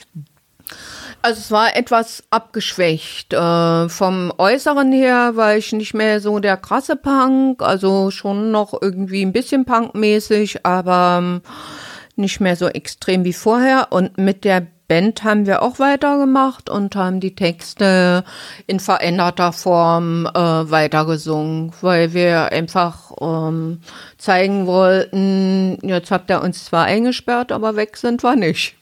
Und ihr habt die dann in der Form verändert, dass sie legal waren und ihr damit auch auftreten durftet? Ja, also die Textstellen, die, auf denen die besonders rumgeritten sind äh, in der U-Haft, die haben wir dann verändert und ähm, ja, oder auch ein Lied mal gar nicht mehr gesungen und ähm, andere Texte dann gemacht. Hattet ihr dann auch für eure Auftritte eine richtige Erlaubnis? Nee, wir sind weiter weiter, äh, nur Oder im kirchlichen Bereich aufgetreten und da brauchte man eben keine Erlaubnis, weil das ja wie so ein kleiner rechtsfreier Raum war. Ja. Dein Freund kam ja dann auch raus aus dem Gefängnis. Ja, der wäre eher draußen als ich. Hm? Wie ging es dann mit euch weiter? Habt ihr geheiratet? Mm, Nee, wir haben dann nicht geheiratet, weil es war ja im Prinzip nicht mehr notwendig. Und ähm, wir haben dann noch eine Weile zusammengelebt und einen gemeinsamen Sohn bekommen, aber haben uns während der Schwangerschaft getrennt. So. Und die Band hat sich doch dann auch getrennt, ne? 87 war der letzte Auftritt, wenn ich das richtig recherchiert habe. Ja. Wieso ging es dann auseinander? Auch wegen der Liebesgeschichte, wenn ich jetzt auch so indiskret mitfrage, oder war das, hatte das auch, hat, war die Zeit einfach auch vorbei? Also ich wollte mich musikalisch verändern und konnte aber nicht so richtig formulieren, was ich wollte. Und äh, die anderen waren nicht bereit, sich zu verändern. Die wollten äh, in der gleichen Art und Weise weitermachen. Und da bin ich dann ausgestiegen. Auch, ja, weil ich, mein Sohn, der war da ein halbes Jahr alt und da war das auch nicht mehr so einfach alles. Stimmt, ja. Äh, warst du denn dann nebenher noch arbeiten nach dem Gefängnis? Ja, ich hätte eine Arbeitsplatzbindung bekommen nach dem Knast ähm, in irgendein Werk am Fließband, aber mein äh, Freund, der hatte mir dann eine Arbeit auf einem Friedhof als Friedhofsgärtnerin besorgt. Musstest du da wieder Kopftuch tragen? Nee. Aber die waren auch nicht ganz so begeistert ähm, von meinem Aussehen beim Empfang der Beerdigungsgäste. Weiterhin mit Iro auf dem Friedhof auch, oder? Ja. hm. Okay. Ach, Iro dann doch noch, weil du gerade gesagt hast. Äh, nee, du saßt- Iro, ach, Iro hast du gesagt. Iro, nee, ja. nur so hochgestylter. Entschuldigung, das habe ich Naja. falsch verstanden. Und als die Mauer fiel, warst du da auch noch Punk? Nee, nee. Wie, wie hast du die Wende denn erlebt? Also war das etwas, was du herbeigesehnt hast? Oder wo du dich darüber gefreut hast? Ähm, auch nicht unbedingt, weil ich war acht Wochen vorher ausgereist und hatte da jemanden geheiratet, also eine Zweckheirat. Und das war alles äh, gar nicht so einfach, das zu beantragen, die Hochzeit zu organisieren. Dann habe ich einen Umzug organisiert und äh, eigentlich war ich dann im Westen äh, ganz glücklich, dass ich einen Teil äh, der ostdeutschen Bevölkerung auch hinter mir äh, gelassen hatte. Ich, ich sag jetzt mal die ganz Unbewussten. Und war dann gar nicht so glücklich, als die sich alle die Nasen an den Geschäften im Westen platt drückten und ich äh, ja ähm, teilweise auch wieder mit ziemlich primitiven Menschen konfrontiert war. So. Wo bist du denn hingegangen? ich West-Berlin? war ja, ich war im Westen in Kreuzberg erst und ähm, habe dort bei einem Kumpel gewohnt. Und, du- dann da bin ich aber wieder zurück, weil ich im Westen keine Wohnung gefunden habe. Das war da alles etwas schwieriger und dann bin ich wieder zurück im Prenzlauer Nach dem. Mauerfall. Ja. Und das heißt, du bist extra eine Zweckehe eingegangen, um dann doch noch in den Westen zu kommen, wohin dich ja der Staat eigentlich ein paar Jahre zuvor hatte abschieben Ja. wollen. Ärgerlich so ein bisschen. ja. Ja.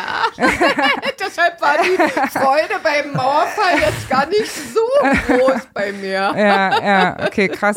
Ja. Und wie kamst du dem Wandel? Warum wolltest du dann auf einmal in den Westen, wenn du es vorher mal abgelehnt hast eigentlich? Weil dann alle weg waren, auch von meinen Freunden. Fast alle waren ausgereist. Und das war auch die Zeit, äh, wo der Staat schon ziemlich gewaltsam nochmal durchgegriffen hat äh, gegen Demonstranten und so. Kann ich mich noch erinnern, dass ich da von meinem Balkon Szenen gesehen habe, wie Leute in so einen äh, Bus da reingeprügelt wurden. Und da dachte ich, dass es jetzt an der Zeit ist, irgendwie, dass es nicht besser wird. Das war aber die Zeit, wo sich die Punk-Szene dann schon weitgehend aufgelöst hatte. Die gab es dann nicht mehr. Meiner Meinung nach ja. Also es gab Ja. schon noch Punks und es gab eine Punk-Szene, Ja. aber nicht die alte eben. Für die jüngeren Leute war das vielleicht äh, immer noch irgendwie was ganz Tolles, aber ähm, für uns nicht mehr. Und hattest du da noch Kontakt zu deinen Bandkollegen und den Leuten aus der alten Szene oder waren die alle ausgereist? Da war einer ausgereist und zu den anderen hatte ich noch Kontakt. Hm? Und nach der Wiedervereinigung habt ihr mal drüber nachgedacht, ob ihr das nochmal aufleben lasst oder war es einfach durch dann auch, das, das Thema? Ja, haben wir ja gemacht. Also Ah, ja. der Gitarrist hat 2005 die Idee gehabt. Ah, ähm, das ist die andere CD, die du mitgebracht hast. Ah ja. ja. aber da weiß ich nicht so genau, was da für Lieder drauf sind, weil das Mhm. auch nur Proberaumaufnahmen sind. Ähm, da hatte ich eine, habe ich noch eine Schallplatte, aber die wollte ich nicht mitschleppen, weil die Mhm. so ein bisschen sperrig eben ist, wie Schallplatten so sind. ähm, ja, der wollte einfach, dass das nochmal in guter Qualität zu hören ist, weil diese äh, Proberaumaufnahmen, die auf der ersten CD sind, die sind ja in Mono-Qualität und äh, da war auch mit Mastern und so nicht mehr viel zu retten und er wollte dann, dass die Lieder nochmal äh, eingesungen werden in einer hörbaren Qualität und da haben wir das nochmal gemacht 2005 und sind auch nochmal zu einer Ausstellungseröffnung aufgetreten. Ah, spannend. Ja, das hatte nochmal so ein bisschen äh, Konjunktur, das Thema Punk in der DDR, ne? So Anfang der Ja, Nullerjahre. ja, genau. Und zu dir persönlich, wie ging es da weiter? Also du hast dann eben eine Ausbildung gemacht zur Erzieherin Ja. und bist dann mit deinem Sohn nach Prignitz gezogen. Und habe dann auch als Erzieherin gerne gearbeitet. Hm? Hörst du noch Punk heute? Ja, manchmal. Hm? Ja. Wann warst du das, das letzte Mal auf dem Konzert? Das letzte Punk-Konzert? Ähm, als wir selber auch nochmal aufgetreten sind äh, vor zwei Jahren in Leipzig. Ah, und ja. da waren natürlich auch andere Punkbands. Äh, die Veranstaltung hieß Warschauer Punkpakt. Und man muss dazu sagen, ne, jetzt machen wir nochmal einen kurzen Werbeblock, du singst immer noch äh, in dem Stück Atlas des Kommunismus im Gorki-Theater. Da habe ich dich nicht auch gesehen und da habe ich, ähm, hast du auch dieses Lied gesungen, Nazis zurück in Ostberlin. Deswegen kannst du es wahrscheinlich auch nicht mehr hören. Ja, Ja. so ist es. Äh, wir sind ja jetzt da über Ja. 40 Mal aufgetreten und so oft habe ich das Lied in meiner Punkzeit nicht singen dürfen. Es war wirklich absolut großartig. Ich habe da von vielen Leuten im Nachhinein erzählt, äh, wie du dort über die Bühne gerockt bist. Ja. Äh, Mache ich eigentlich auch immer wieder gerne. In dem Moment weiß ich ja, dass das Publikum äh, frisch ist und äh, da singe ich das auch immer wieder gerne, aber ähm, hat sich doch schon dann auf die Dauer ein bisschen ausgeleiert. Okay, dann würde ich sagen, schließen wir mit unserer Abschlussfrage. Oder hast du noch eine Frage, Valerie? Ja, ich habe die Abschlussfrage. Ach so. Und zwar äh, äh, merkst du ja schon, wir haben ein richtig gutes Konzept mit Rubriken und so. Und dann mit der Einstiegsfrage am Anfang, was vermisst du an der DDR? Und deswegen haben wir auch eine Abschlussfrage. okay. Und die ist, äh, was ist das Beste an der Wiedervereinigung? Beste an der Wiedervereinigung, dass Informationen frei zugänglich sind, also dass äh, nichts unter Verschluss gehalten wird, weil der Staat, ähm, naja, das kann man auch nicht so sagen. Doch, sag ruhig. Sag mal, was wolltest du sagen? Ja. Na, ich denke, dieser äh, Staat hat auch schon einige Sachen, die er äh, nicht öffentlich macht, aber es ist äh, ein doch als Bürger kann man sich informieren überall und äh, man kann Bücher lesen, äh, welche man möchte, welche Richtung. Also ähm, man kann sich individuell ausdrücken, wie man möchte und äh, seinen Weg auch finden, wenn man nicht angepasst ist. So. Ja.